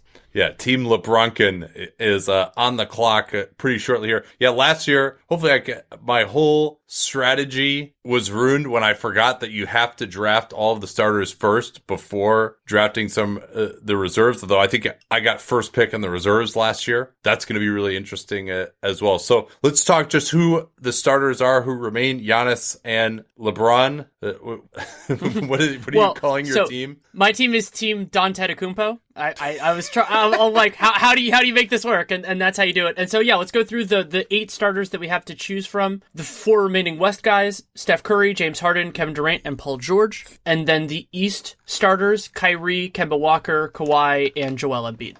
Yeah, and as we go through here in line, we'll also react a little bit to some of the All Star selections that we didn't necessarily agree with. So I think that Steph Curry is the best remaining NBA player on the board, but I am not going to select him for a, a couple of reasons. One of which uh, I will get into maybe afterwards. I don't want to reveal too much of my strategy right now, but instead I'm going to do exactly what LeBron uh, did last year with the number one pick, and I'm going to take Kevin Durant. Uh, we need some more size, I think, to match up uh, with Giannis. Yeah, that's not my favorite thing in the world for a couple different reasons, but I'm still going to take Steph Curry. I think that he, you know, my offense can be built around his skill set and Giannis, you know, I'm I'm happy that he's available because that means that I can, you know, I can let him run the show a little bit and everything else and my needs at at that spot are different than yours. So I'm still going to go with Steph Curry.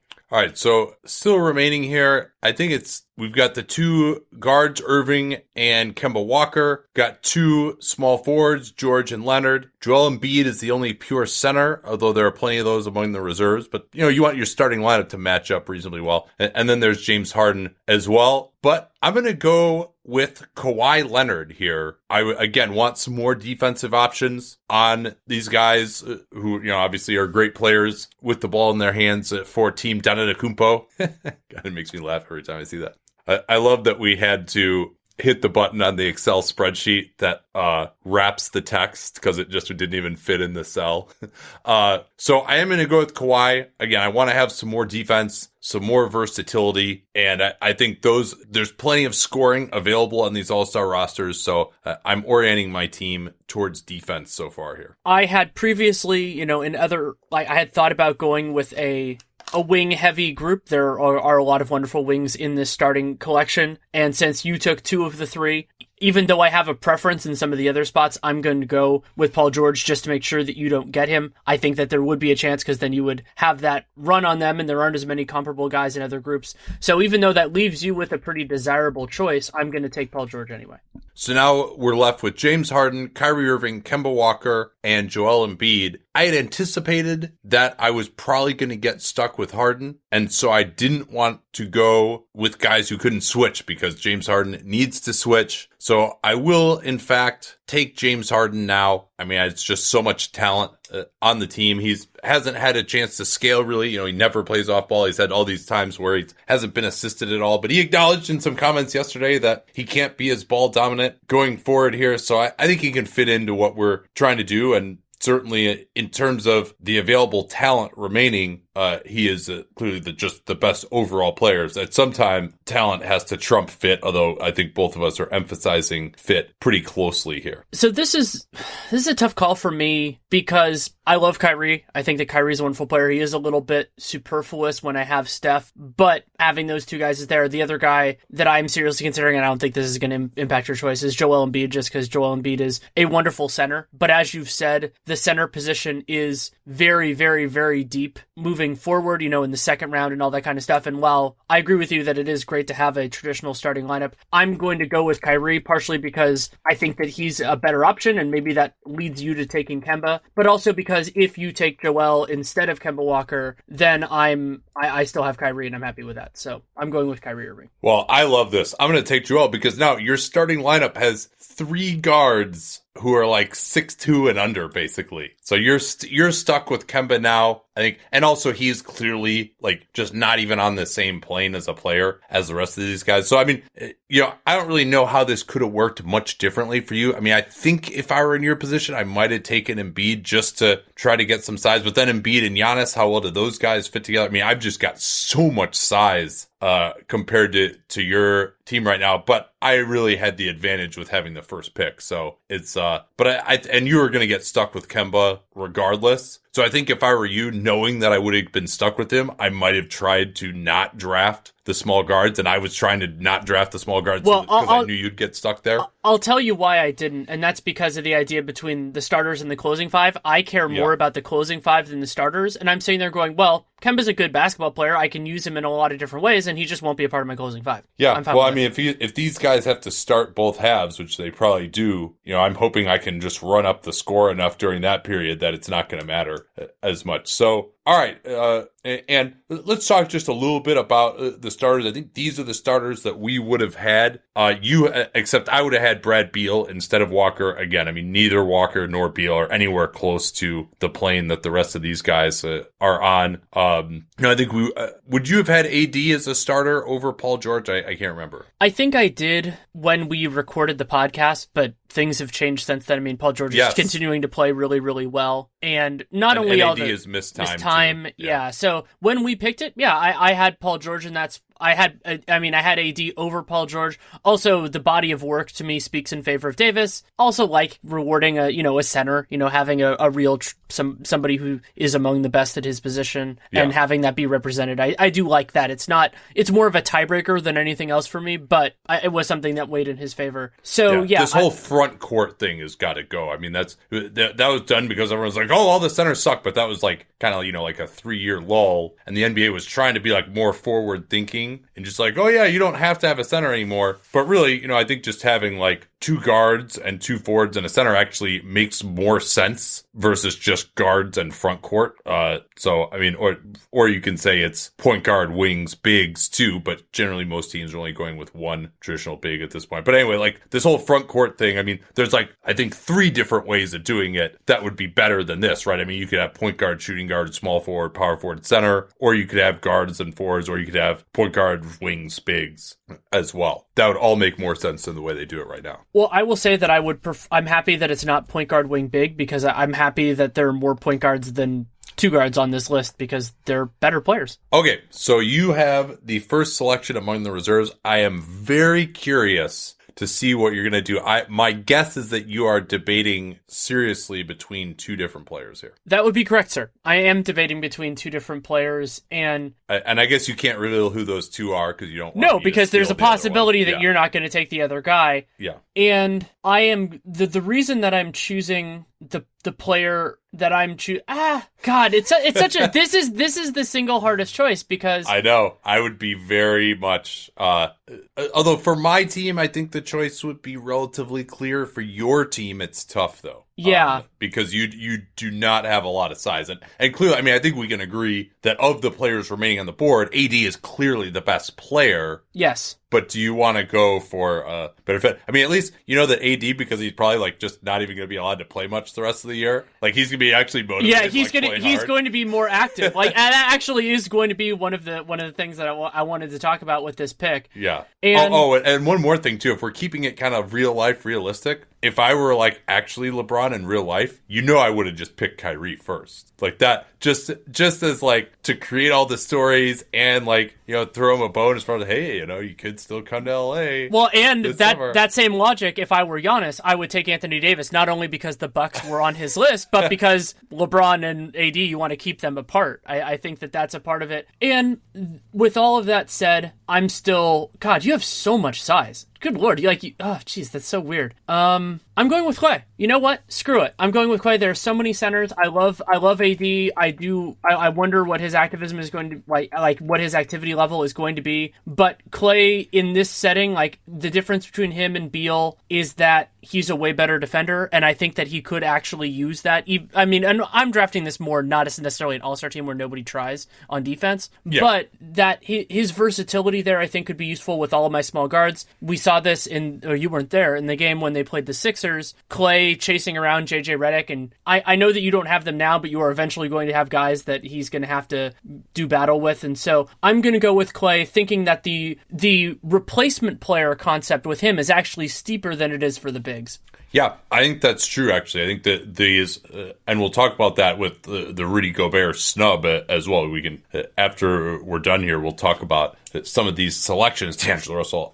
But yeah, I I I am gonna obviously go with AD now. I mean, he's clearly the best player. I think he's a better fit than Embiid. He'll be in my closing lineup over Embiid. Embiid will talk shit later on social media, and it's not gonna matter because my team's gonna look pretty awesome in the closing five. And for those who are like Klay Thompson, what are you talking about? Like he didn't even really deserve to be on the team, which I agree with. I don't think he deserved to be on the team the way he's played for most of the year. But uh, just you got to remember scalability. There's only the whole. There's only one ball. That's a, little bit of a hackneyed conceit there. But the idea that you need a certain amount of shooting, you need guys who can operate off the ball, even if they are going to finish plays, and you need guys who can create and guys who can finish. And so Klay, I mean, he's. I tried to pick him before we even ran out of the starters last year, and I couldn't just because again he's scales so well. He's a good defensive player. He can switch. You can't leave him at all. He can run off some screens as well if you need to. I mean, he'll take a few too many twos, but you could also just not give him the ball unless he's behind the three point line. And that's why he really just fits in so well. I mean, I remember when Mike Krzyzewski was not playing him on the Olympic team in 2016. I was like, are you kidding me? Like, you know, and he was playing like Carmelo, Kyrie, and DeMarcus together over like Klay and Paul George. I'm like, just like, you just don't understand how teams fit together at all when you have this much talent if you're doing that. So yeah, and, and Thompson just doesn't really have many weaknesses, which are is going to be huge. I mean, there just are not many weaknesses uh, among all of these guys here. So I'm I'm a little jealous that you got Klay because I you know AD I felt like I could have gotten some other bigs. So uh, but obviously I like him better than Embiid. I mean, and now our team can switch one through five to at the end of the game, which is gonna be pretty nasty. With my second pick, I'm conflicted between taking somebody that I'm convinced would be your next pick and taking somebody who makes more sense with my team. All right, let's make a note of that. By the way, I want to hear who you thought I was going to take, or I guess after I take them, you can Yeah. you can say that. Uh, but sorry, And- sorry, go ahead. So, so basically, between my need and your need, because my team is still very low on big men. However, there are a lot of them, and my preferences. I do have preferences, but I don't think those preferences are particularly severe. So, damn it, I'm just going to make your team worse. Nope. This is this is why why it's hard. There's, there's another. There's there are two guys. Here, I I can just earmuff it if you want to just say. No, no, no, Here. no. I'll, I'll explain it after you make your pick. So I'm going to go with, and this probably surprised a lot of people, but again, it goes to the idea of positional scarcity. I'm going to go with Khris Middleton because there isn't really another type of guy like him. You know, middle, the more wing-sized guys, and I- I just like how he can fit. He already has played with Giannis. Obviously, he has his opinion. I think Middleton is actually going to be the first res- reserve taken. I think Giannis is going to take him over AD. That's yeah, he's made comments to that effect. And and I, I think Middleton, you know, there are a lot of guys that I like here. The other big thing for me is that Ben Simmons. I'm thinking about it of like that his fit with Giannis isn't particularly great, though it would be fun to see those guys together. So, you know, if there are other guys that if they're around, I might take them. But I just think Middleton, you know, he's kind of the last of his ilk there. And so I, I was because he's bigger than Beal. So I'm like, okay, I can I can do something with that because other than Paul George, you have all the other wing size guys. So I'm like, okay, I'll get one more. Yeah, I wish if Middleton were just a little bit better defensively, I think he would have been a, an obvious pick, and I might even have considered taking him. But yeah, this this is really interesting here now uh, for me. And remember, the way we're dealing with this, we're pretending that this is like you know an NBA Finals series with these teams matching up, or, or you know a Game Seven of the Finals. Like you know everyone's playing hard. We're not gonna be like, oh well, you know Russell Westbrook works great in the All Star game because like he plays really hard and pushes the ball and nobody's trying. Like I, I'm, we're not going through that kind of an analysis. We're not trying to win an All Star game. We're trying to say if these teams really matched up with each other and were playing hard and had some time to be coached and stuff. So that said, I think I'm going to maintain my theme of versatility here, and I will go with Ben Simmons just to give another guy who can come in, still do my switching one through five uh, approach. We're going to try and do a lot of that. I do like uh, the transition game. We got a lot of great transition players here. Uh, you know, he could sub in for Harden, and you know, everyone else on my team can shoot, so I'm not really that worried about uh, his lack of shooting ability. And, I, I'm thinking of him as more of you know a 10 or 15 minute a game reserve anyway, who can come in and and defend and still play the same system. So I I like my team a lot better than yours defensively. That's where I, I'm still kind of focusing here now. Um, so uh, do you want to reveal uh, what you're doing, or did I Yes. not even pick that guy? You yet? didn't pick Okay. that guy. So if you're never going to take Damian Lillard, I'm taking Damian Lillard because he's a wonderful offensive player. I now have the if if we're drawing positions the way I draw them, I now have the four best point guards in the world, which is pretty exciting. I can just play them two and two. I don't care. None of them can play pick and roll because all my guys are just going to switch you. Eh, whatever. Dame can do fine. I'm not. I'm not super concerned about it. And also, it's to keep him away from you. And again, this is keeping with the idea. Basically, I think part of what's going on here is that neither one of us is taking bigs high because once somebody takes one, you can just take another, and then it's fine. You know the the, the margin there. So I'm just going to keep taking guys that aren't that who I just I have the biggest difference between how much I like them and I like their compatriots. And so for me, the the margin between Dame, Lowry, and D'Angelo Russell is the biggest of any of the positional groups. Yeah, that makes sense to me. Uh, again, I'm just I, I got plenty of guys who can run pick and roll. I don't really need like a point guard. I, I would rather have a six nine point guard, which I have a, a number of guys, or you know a six five point guard who you know you can't post up. So uh, I can't believe I'm touting Harden's defense that much. Maybe I'm being a little bit of a shill here for for my squad. Uh, okay, so still left on the board here. The smalls, I guess you could say, Russell Westbrook, Bradley Beal, Kyle Lowry. Bigs, LaMarcus, Nikola Jokic, Blake Griffin, Vucevic. Oh, did I forget Russell among the smalls? I guess I did. Well, he, he's he's not really an all star. Uh, and I'm already resigned to the fact that I'm going to get stuck with it. So there's really there's really no way around it at, at this point. Um, okay. I'm trying to decide whether to go big now at, this point. I do have two bigs already. I mean, that with between Embiid and AD, you know, I'm not really wanting to play that many other centers. You know, I have to play Embiid in the starting lineup. So I think I'm going to go with Blake Griffin here, another guy who can grab and go. He can shoot it well enough. His defense has certainly waned this year as he's, but a, another guy who at his best can move his feet a little bit and switch. He, he's a tank. He can, can guard in the post a little bit. I, I'm hopeful that in a more limited role, he can defend better uh, than he has since he got to Detroit. So that's why I'm going with Blake here. Uh, and I am very curious to see where you're going to go next. I would love to go with another perimeter player just because I do have another preference there. But I'm going to take I'm going to take Karl-Anthony Towns. I think that he can fit in really well with what I'm doing. I wonder what his you know physical potential defensively, like how that could work there. And I love what Jokic does, but with this many good teammates, even though guys like Steph and Kyrie can do a lot of work, Klay obviously off ball. I feel like Towns Towns is probably to me a, a more intuitive fit on a team that doesn't have to use his unique gifts. And so that's why I'm going with Towns over over Jokic. Yeah, I love the fact that you just don't care about defense on this team at, at all. Uh, I'm going to take Brad Beal at this point. I need one more shooter, and he's really the best one left uh, on the board at this point. And I think he's he at least will try defensively. He's got some size, so uh, not ideal to fit into my switching system. But we're getting to the ninth man now, so um, you know I think Beal we are going to need one more shooter off the bench, uh, other than KD. I mean, we've got guys who can definitely make shots. We've got Leonard, we've got Harden, but those aren't guys who are just kind of pure spot up shooting type of guys. So that's why I'm going to go with Beal. I think we we still have a real need there, and, and, I'm feeling pretty good about my team now. We're probably just getting down to the reserves here. That, that top nine, I, I feel great about at this point. I was really hoping you were going to take a big because then that would make my decision easier. So instead, maybe out of spite, I'm taking Kyle Lowry because I don't want to have like Russ and Russ and D'Angelo. I just don't really need either of them, and so Lowry I like more than the other ones. And I'm torn between bigs, so I'm gonna I'm hoping that you'll make a decision, and if you don't, then I'll just choose whoever I want next round. All right, so we still have LaMarcus, Jokic, Westbrook, Vucevic, and Russell. Nikola Jokic is by far the best player of those guys remaining. He is a magical passer, which can help these guys all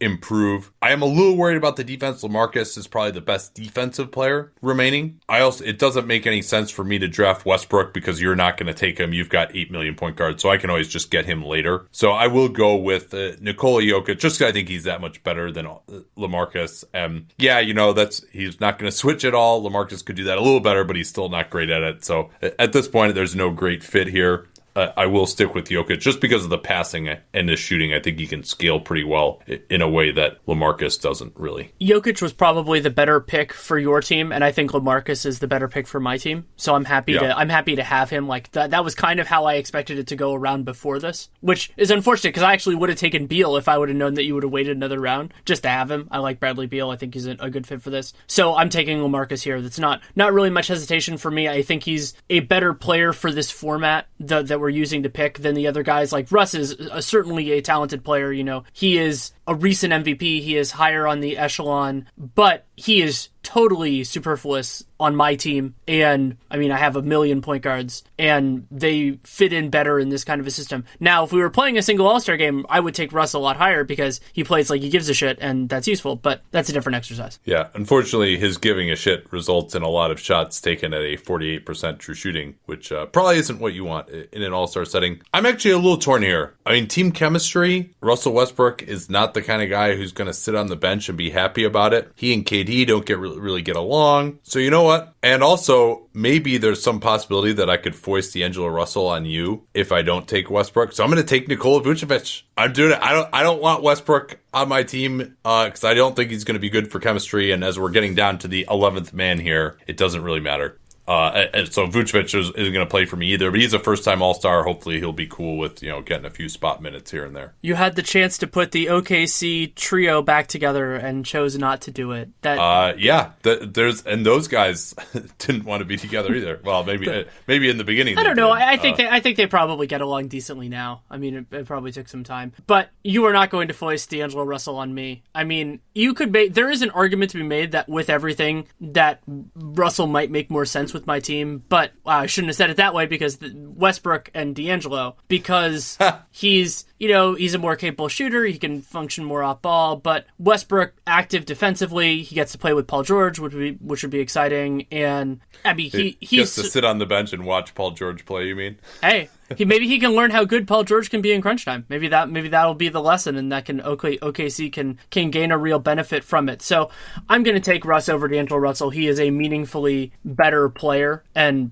I, I care about that at this juncture, so I'm going to go with Westbrook. Yeah, and I could see that you might actually want to play Westbrook over Kemba potentially. Um, so yeah, I'm stuck with D'Angelo Russell uh, to finish it out here. Who do you think is the last player drafted like in real life? Probably Vooch. I mean, there are so and many. Russell, Russell second, second to last. last like there, yeah. there, there are so many bigs and Vooch is, is good, but I think that he's especially when Giannis and LeBron are the are the captains, I think they will value the guys who can do a lot with the ball in their hands, and so that will lead to some of them going higher in the draft. Like I think Russell Westbrook is going to go a lot higher than he did in this one in particular. But Vooch, yeah, so Vooch would be my my pick. I'm not hundred percent confident in it. I mean, if if Victor Oladipo had been healthy, then I would have been almost hundred percent confident in it. But uh, sadly, he is not. So it's a more challenging thing, I guess. Yeah, I, I mean, I would if Victor Oladipo were healthy, I would have drafted him before a lot of these guys. Um, but uh, unfortunately, he is not, and it wouldn't surprise me for Russell just because maybe he's still unpopular due to that uh, the snitching episode, which you know I, I've personally, I mean, that's not that wasn't great, but it's not like you know Nick Young was like being a good guy he for what he got outed for. Uh, let's talk a little bit about some of the snubs here. I mean, for me, well, I'll let you go first here. Who would you, who made it, would you have had out, and who would you have replaced him with? I know we talked about this a little bit before, but now that we actually have the teams, it's interesting to talk about. Gobert is the most obvious inclusion for me. I, I would have had him. So if we're talking Western Conference reserves, because you're not allowed to, to swap it over, and also that is stupid. Like it doesn't have if you're, especially if you're not drafting by teams, it should be the twenty. Actually, it should be the twenty six best players. But if it's going to be the twenty four, also we have to, I guess, technically do that. You can pick Dwyane Wade whenever you want. But unless you're not, which would actually be kind of funny. But no, um, I, I am going to pick Wade just because yeah. Dirk is going to be is such a defensive liability that it's just and, and you're going to have to play him a little bit. If I mean, I guess we're not doing an actual All Star format, but yeah. Uh, so but but but yeah, so I mean, for yeah, me, I'll, I'll, take Wade, and LeBron LeBron would of course take Wade because that's his guy. So for me, the the most egregious non chosen player is Rudy Gobert. I would have taken him over LaMarcus. I mean, I he would have been my well, no, because AD technically didn't start, so he would have been my second West big behind Anthony Davis. And I mean, he's been awesome this year. So that could mean a LaMarcus is out. That could mean Klay. I, I just don't think Klay warranted it with his play over the course of the season. Now his body of work as a career is, you know, and he, I picked him first of the reserves for a reason. So you have that. I mean, D'Angelo in terms of the. But East- let's let's save that one. Actually, let's just talk quickly about the sure. about the West. Um, yeah, I mean Gobert to me he was ninth of my twelve selections, but the two guys, one of the two guys, or I shouldn't say one of the two guys, the two guys that I would have had out for him were both guards, Westbrook and Klay Thompson. And when you're comparing Gobert to Karl-Anthony Towns or LaMarcus Aldridge, you know, I think that's probably what happened in the coaches voting, other than the explanation I gave yesterday, too, which is that, you know, I think the, because coaches focus on defense more in their preparation, that that leads them to overrate offensive players. But and underrate defensive players because you're not preparing for Rudy Gobert as much, at least during the regular season. Maybe during a playoff series, you would more. So if you're comparing him to Towns and Aldridge, you know, it's not as much of a travesty. I, I think he's been better than both of those guys, but not so obviously better this year. Certainly the impact metrics like him better. Uh, those have been lower on Towns and Aldridge, but uh, those guys also provide a lot more on offense than Gobert does. So that's not as much of a travesty. I think he's been so much better than Westbrook and Klay. But if the coaches are saying, you know, voting for guards, there, uh, the Western Conference reserve guards, other than Lillard, there isn't really anyone who looked like a lock. I ended up having Jrue Holiday and Gobert rather than Westbrook and Thompson. And both those guys' numbers just, you know, they don't really have a case, in, in my view, with Westbrook being as inefficient as he has. Yeah, his passing has been great, but, you know, he, there's really 48% true shooting is tough, tough to deal with. But should we turn to the East now here, do you want to add any more on the West? I don't really need to add anything more for those. So in the East, there were, I went back and looked at my sheet, there were kind of two subs that I would make. One would be, and you could think of this in either, you know, like, so to me, the worst guy who made it on is D'Angelo Russell, and to me, the best guy who didn't is Jimmy Butler. I mean, Butler's case is a little bit bizarre because of everything that happened in Minnesota, but then the other one is Miles Turner and Khris Middleton. Middleton, a part of that fabulous Bucks team, but I think Turner has been, and remember this is as we were picking, and the Pacers defense has gone a little downhill, but there are other reasons for that as well. So those would have been my two, you know, it was, it was true then. I, I'm not, haven't really seen anything to go away from that sort of an evaluation at this point. Yeah, Russell wasn't even remotely in consideration for me. He's not even the best point guard on his own team. He's 53% true shooting, awful, awful defensive player. You know, he's that's three points below the league average, basically, in, in terms of true shooting. And he's the kind of guy who beats up on bad defenses. And anytime you get guys with, with mobility or athleticism, it's going to fall apart for him. He can't get to the rim at all. He finishes 53% at the rim. He doesn't get to the foul line at all. He's totally dependent on the jump shot. Passing has taken a step forward, but I mean, I don't think he's even necessarily a top 15 point guard in the league. We'll have to go through our rankings that might fudge that by a few numbers either way. But I mean, I think Eric Bledsoe, Al Horford, Pascal Siakam, not to mention Butler uh, as well. Uh, Oladipo is another one. I think even before the injury, he just was. First of all, he missed a month. He only had one year of being really good last year, although that was obviously far superior to a lot of the guys in this last year who were in this year in the East. But and then also, you know, to have this injury, I mean, he'd missed nearly two months of the season now by the time the All Star game actually gets here, and wasn't playing at that great of a level either. So I I didn't really think there's much of an argument for him other than just oh we made it last year and the Pacers are pretty good and we have to pick someone from the Pacers. Miles Turner was the guy that you talked me into at the end. You know, I think he's taken a step back. The Pacers defense has taken a step back as well. So that, that's a little tougher, but they're really just, you know, who was that 12th guy. Jimmy Butler was obvious to me just because of what he's done in the past. And, you know, he's been pretty solid uh, this year for the Sixers. And yeah, he did that thing in Minnesota. And maybe that's the coaches trying to punish him for that by not selecting him. That just doesn't really make much sense to me at, at all. Um, I mean, it makes sense to me, but it's not fair when he's just so much better of a player than the rest of these guys. And then, you know, Middleton to me was also the third best guy on his own team in terms of the impact metrics. He's really been right around the league average in terms of true shooting. That was one of those ones where, all right, the Bucks are really good. Who's the second player we're going to pick from them? Oh, Khris Middleton had a really hot first two weeks of the year, and so we're not going to actually really like look at his stats and what he's doing. And and he's a guy who's been talked about for longer. He's presumably is going to get a max contract, but I think both Bledsoe and Lopez have been better than him this year, even if he's maybe more valuable because of the position he plays. Um, so yeah, I was uh, not a huge fan of the Russell pick or the Oladipo pick, and uh, you know I think that that those it's just yeah, the East is pretty rough. But I think Jimmy Butler to me has a bigger grievance than Rudy Gobert does, just because the guy who got selected instead of him was just you know so bad. And and this is really interesting, Danny. We should talk about this. What does it mean now that D'Angelo Russell made an All Star team? I mean, that's going to really complicate things for the Nets. It shouldn't because he's not a deserving All Star, but it's going to. There is a huge threshold in not the Nets thinking, but every other team's about whether this player, whoever it is, is good enough enough as a restricted free agent to really go after. And why I would be concerned as the Nets is an all star appearance might be enough to encourage a team, especially a team that may, not, may not be as well run. There are a few examples that could be there that might be point guard needy, to say, hey, this is our guy. Like, we, we might as well go after it, especially if they're not unrestricted destinations. He's a 23 year old all star. Exactly. And so that's why they should be scared. You know, restricted free agency this year, I think that a lot of teams are going to be out when the first line of music stops. And then the teams that are left, a lot of them, like, let's say it's the Clippers. Like, I don't think the Clippers are going to go hard after D'Angelo Russell, you know, those types of teams. But if it's Phoenix, if it's I mean, I think Orlando is better run, but th- there might be a circumstance. I mean, they're so point guard needy, and if one of those teams offers him like twenty million a year, you're sitting there going, "Well, shit." And then you get I mean, into all those. It's going to be more than that now, isn't yeah, it? twenty five. Like, could of be. Of course, it's going to be more than that. Like, well, and, it, I mean, it depends on which teams have cap space available because Yeah. restricted free agents are always after the first stage. So Yeah. maybe maybe somebody gets spoken for that we're surprised by. yeah, and it is a good point guard market in the unrestricted free. Oh, absolutely. well. Yeah, and un- unfortunately for teams like the Magic and all that, there are not, from what I hear, there are not that many point guards. Morant is really the guy, maybe Garland. So I'm not sure that anybody will draft one and say we don't want to sign anybody either. Yeah, 2017 we saw the point guard market really get impacted by the drafting of point guards, but uh, you know, yeah, I don't anticipate that being as much of an issue this year. Um, yeah, I mean, to me, it's really going to be more: Are the Nets going to have the balls to not match? I mean, can you let?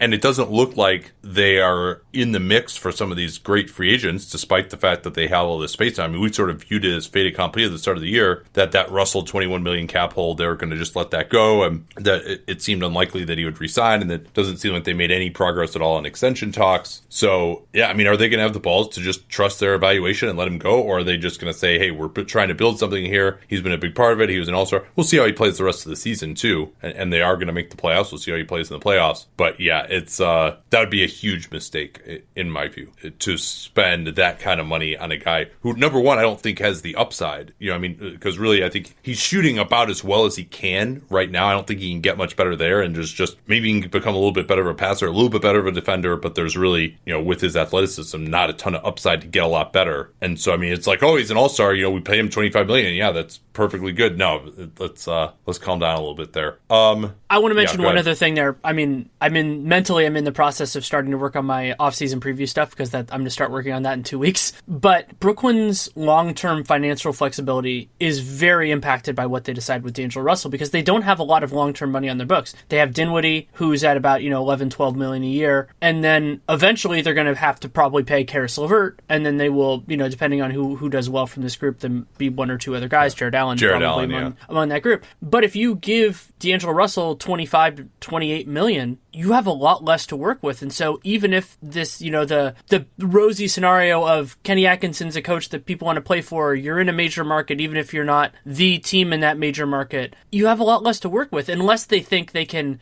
get D'Angelo Russell at that kind of price and then he still passes the Nene test and so they can move him. But that's a really risky gamble. I, I wouldn't I wouldn't have the confidence to do that. Yeah, I wouldn't either. And, you know, having made the All Star team, the idea of like getting him to agree on a relatively low ball offer, he's going to want the max now. You know, so so before restricted free agency, is going to be tough. And I mean, imagine if like Andrew Wiggins had been in the East his second year when he's averaging like 22 or 23 a game, and he, he could have made an All Star team. And then you know they ended up maxing him out anyway. Uh, I mean, that's oh, you didn't you didn't give me the chance to go. Oh, and maybe then somebody would have been dumb enough to give him the max. I, I was I, I didn't unmute myself quickly enough. That's why I shouldn't mute myself.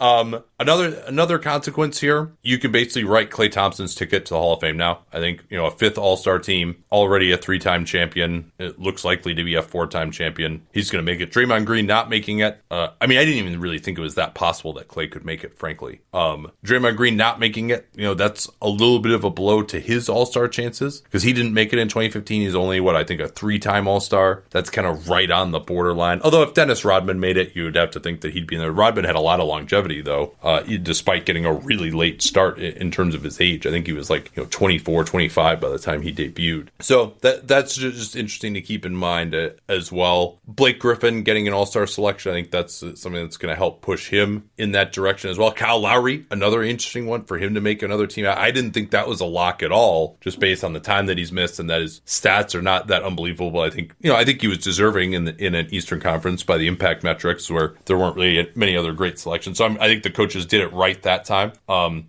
so that's a really interesting one as well. Kemba Walker, of course, starting the All Star game in his hometown. That's pretty huge. Any other one here on you see that like, oh, this All Star selection is really going to burnish their historical legacy? LaMarcus Aldridge, I mean, he's going to be a Hall of Famer. I think it was the six, seven All Stars for him now. You think a lot more about that than I do, so I will. I, I, I think it's really nice as a feather in the cap for somebody like Khris Middleton. It's very possible this ends up being his only All Star. I don't think it affects his Hall of Fame credentials or anything like that, but I like for a guy who's been good for a, a while to get that opportunity. Oh, actually, there is one other thing I wanted to ask you. Okay. Does Klay making the All Star team change the way you think about his All NBA eligibility or viability? Because that was something that I thought was basically off the table. And now with him making it, I'm like, oh, maybe the maybe it's a different voting pool, but maybe they'll consider him as well, especially if the Warriors play well in the second half of the season. All right. Well, so let's think about this: Curry, Irving, Harden, those guys are locks. Lillard is a lock ahead of him. So now he's in competition with Kemba, Beal, Lowry, Oladipo getting injured helps him a lot, actually, at the guard position. Ben Simmons is probably going to be counted as a guard. Yeah, okay. So it's really Klay, Kemba, Simmons, Beal, and Lowry. Yeah, wouldn't shock me, especially if he plays well the rest of the season. If the Warriors continue on this really nice run that they've been on as well, 12 and 1 in their last 13 games, you know, if they get to 60 wins as they're projected to, shit, he could make it. And that has huge implications for the offseason. Yeah, and Joe Lacob had some comments today or yesterday to Kawakami saying that money is going to be no object. Now, they don't have to pay him the full 35% of the salary cap. It could, in theory, give the Warriors a financial advantage, but they already had the financial advantage with the 8% raises and the uh, 30% the max. Well, and, and, that was, yeah, And that's the other big part of this is that you cannot offer a 30, you can't offer a designated veteran contract for f- fewer than five years as a new contract. So yeah. they can't do that like fun thing of like, oh, 33% for four years or three years plus one yeah. or something like that. They it could do 33% for five years. Sure. something like that. Certainly but, could. But yeah, so I mean, and that was already going to be a really bad contract by the end. And now if he, he makes designated veteran, I mean, that would be, yeah, that's, that would be uh, a big problem for the Warriors. And, and the thought has been that if, as long as the Warriors come correct with their offer, Klay's not going to leave. But it's going to be a problem when, if they try to lowball him in some respect, and, you know, there was thought maybe he could get the DeRozan, you know, the five year, a little bit less than the max, but still way more guaranteed than he could get from another team. So, uh, yeah, I mean, the, but the idea that, hey, you're not paying me absolutely as much as you can, eh, you know, it's, uh, it's a concern. Uh, all right. I think we can wrap up here uh, for this segment. Don't know when this is going to run exactly or what we're going to have before or after this. So, uh, you know, maybe we're done, maybe we're not. We'll see. At Bet365, we don't do ordinary. We believe that every sport should be epic. Every goal, every game, every point, every play. From the moments that are legendary to the ones that fly under the radar. Whether it's a game-winning goal in the final seconds of overtime or a shot on the goal in the first period. Whatever the sport, whatever the moment. It's never ordinary at Bet365. 21 plus only. Must be present in Virginia. If you or someone you know has a gambling problem and wants help, call 1-800-GAMBLER. Terms and conditions apply.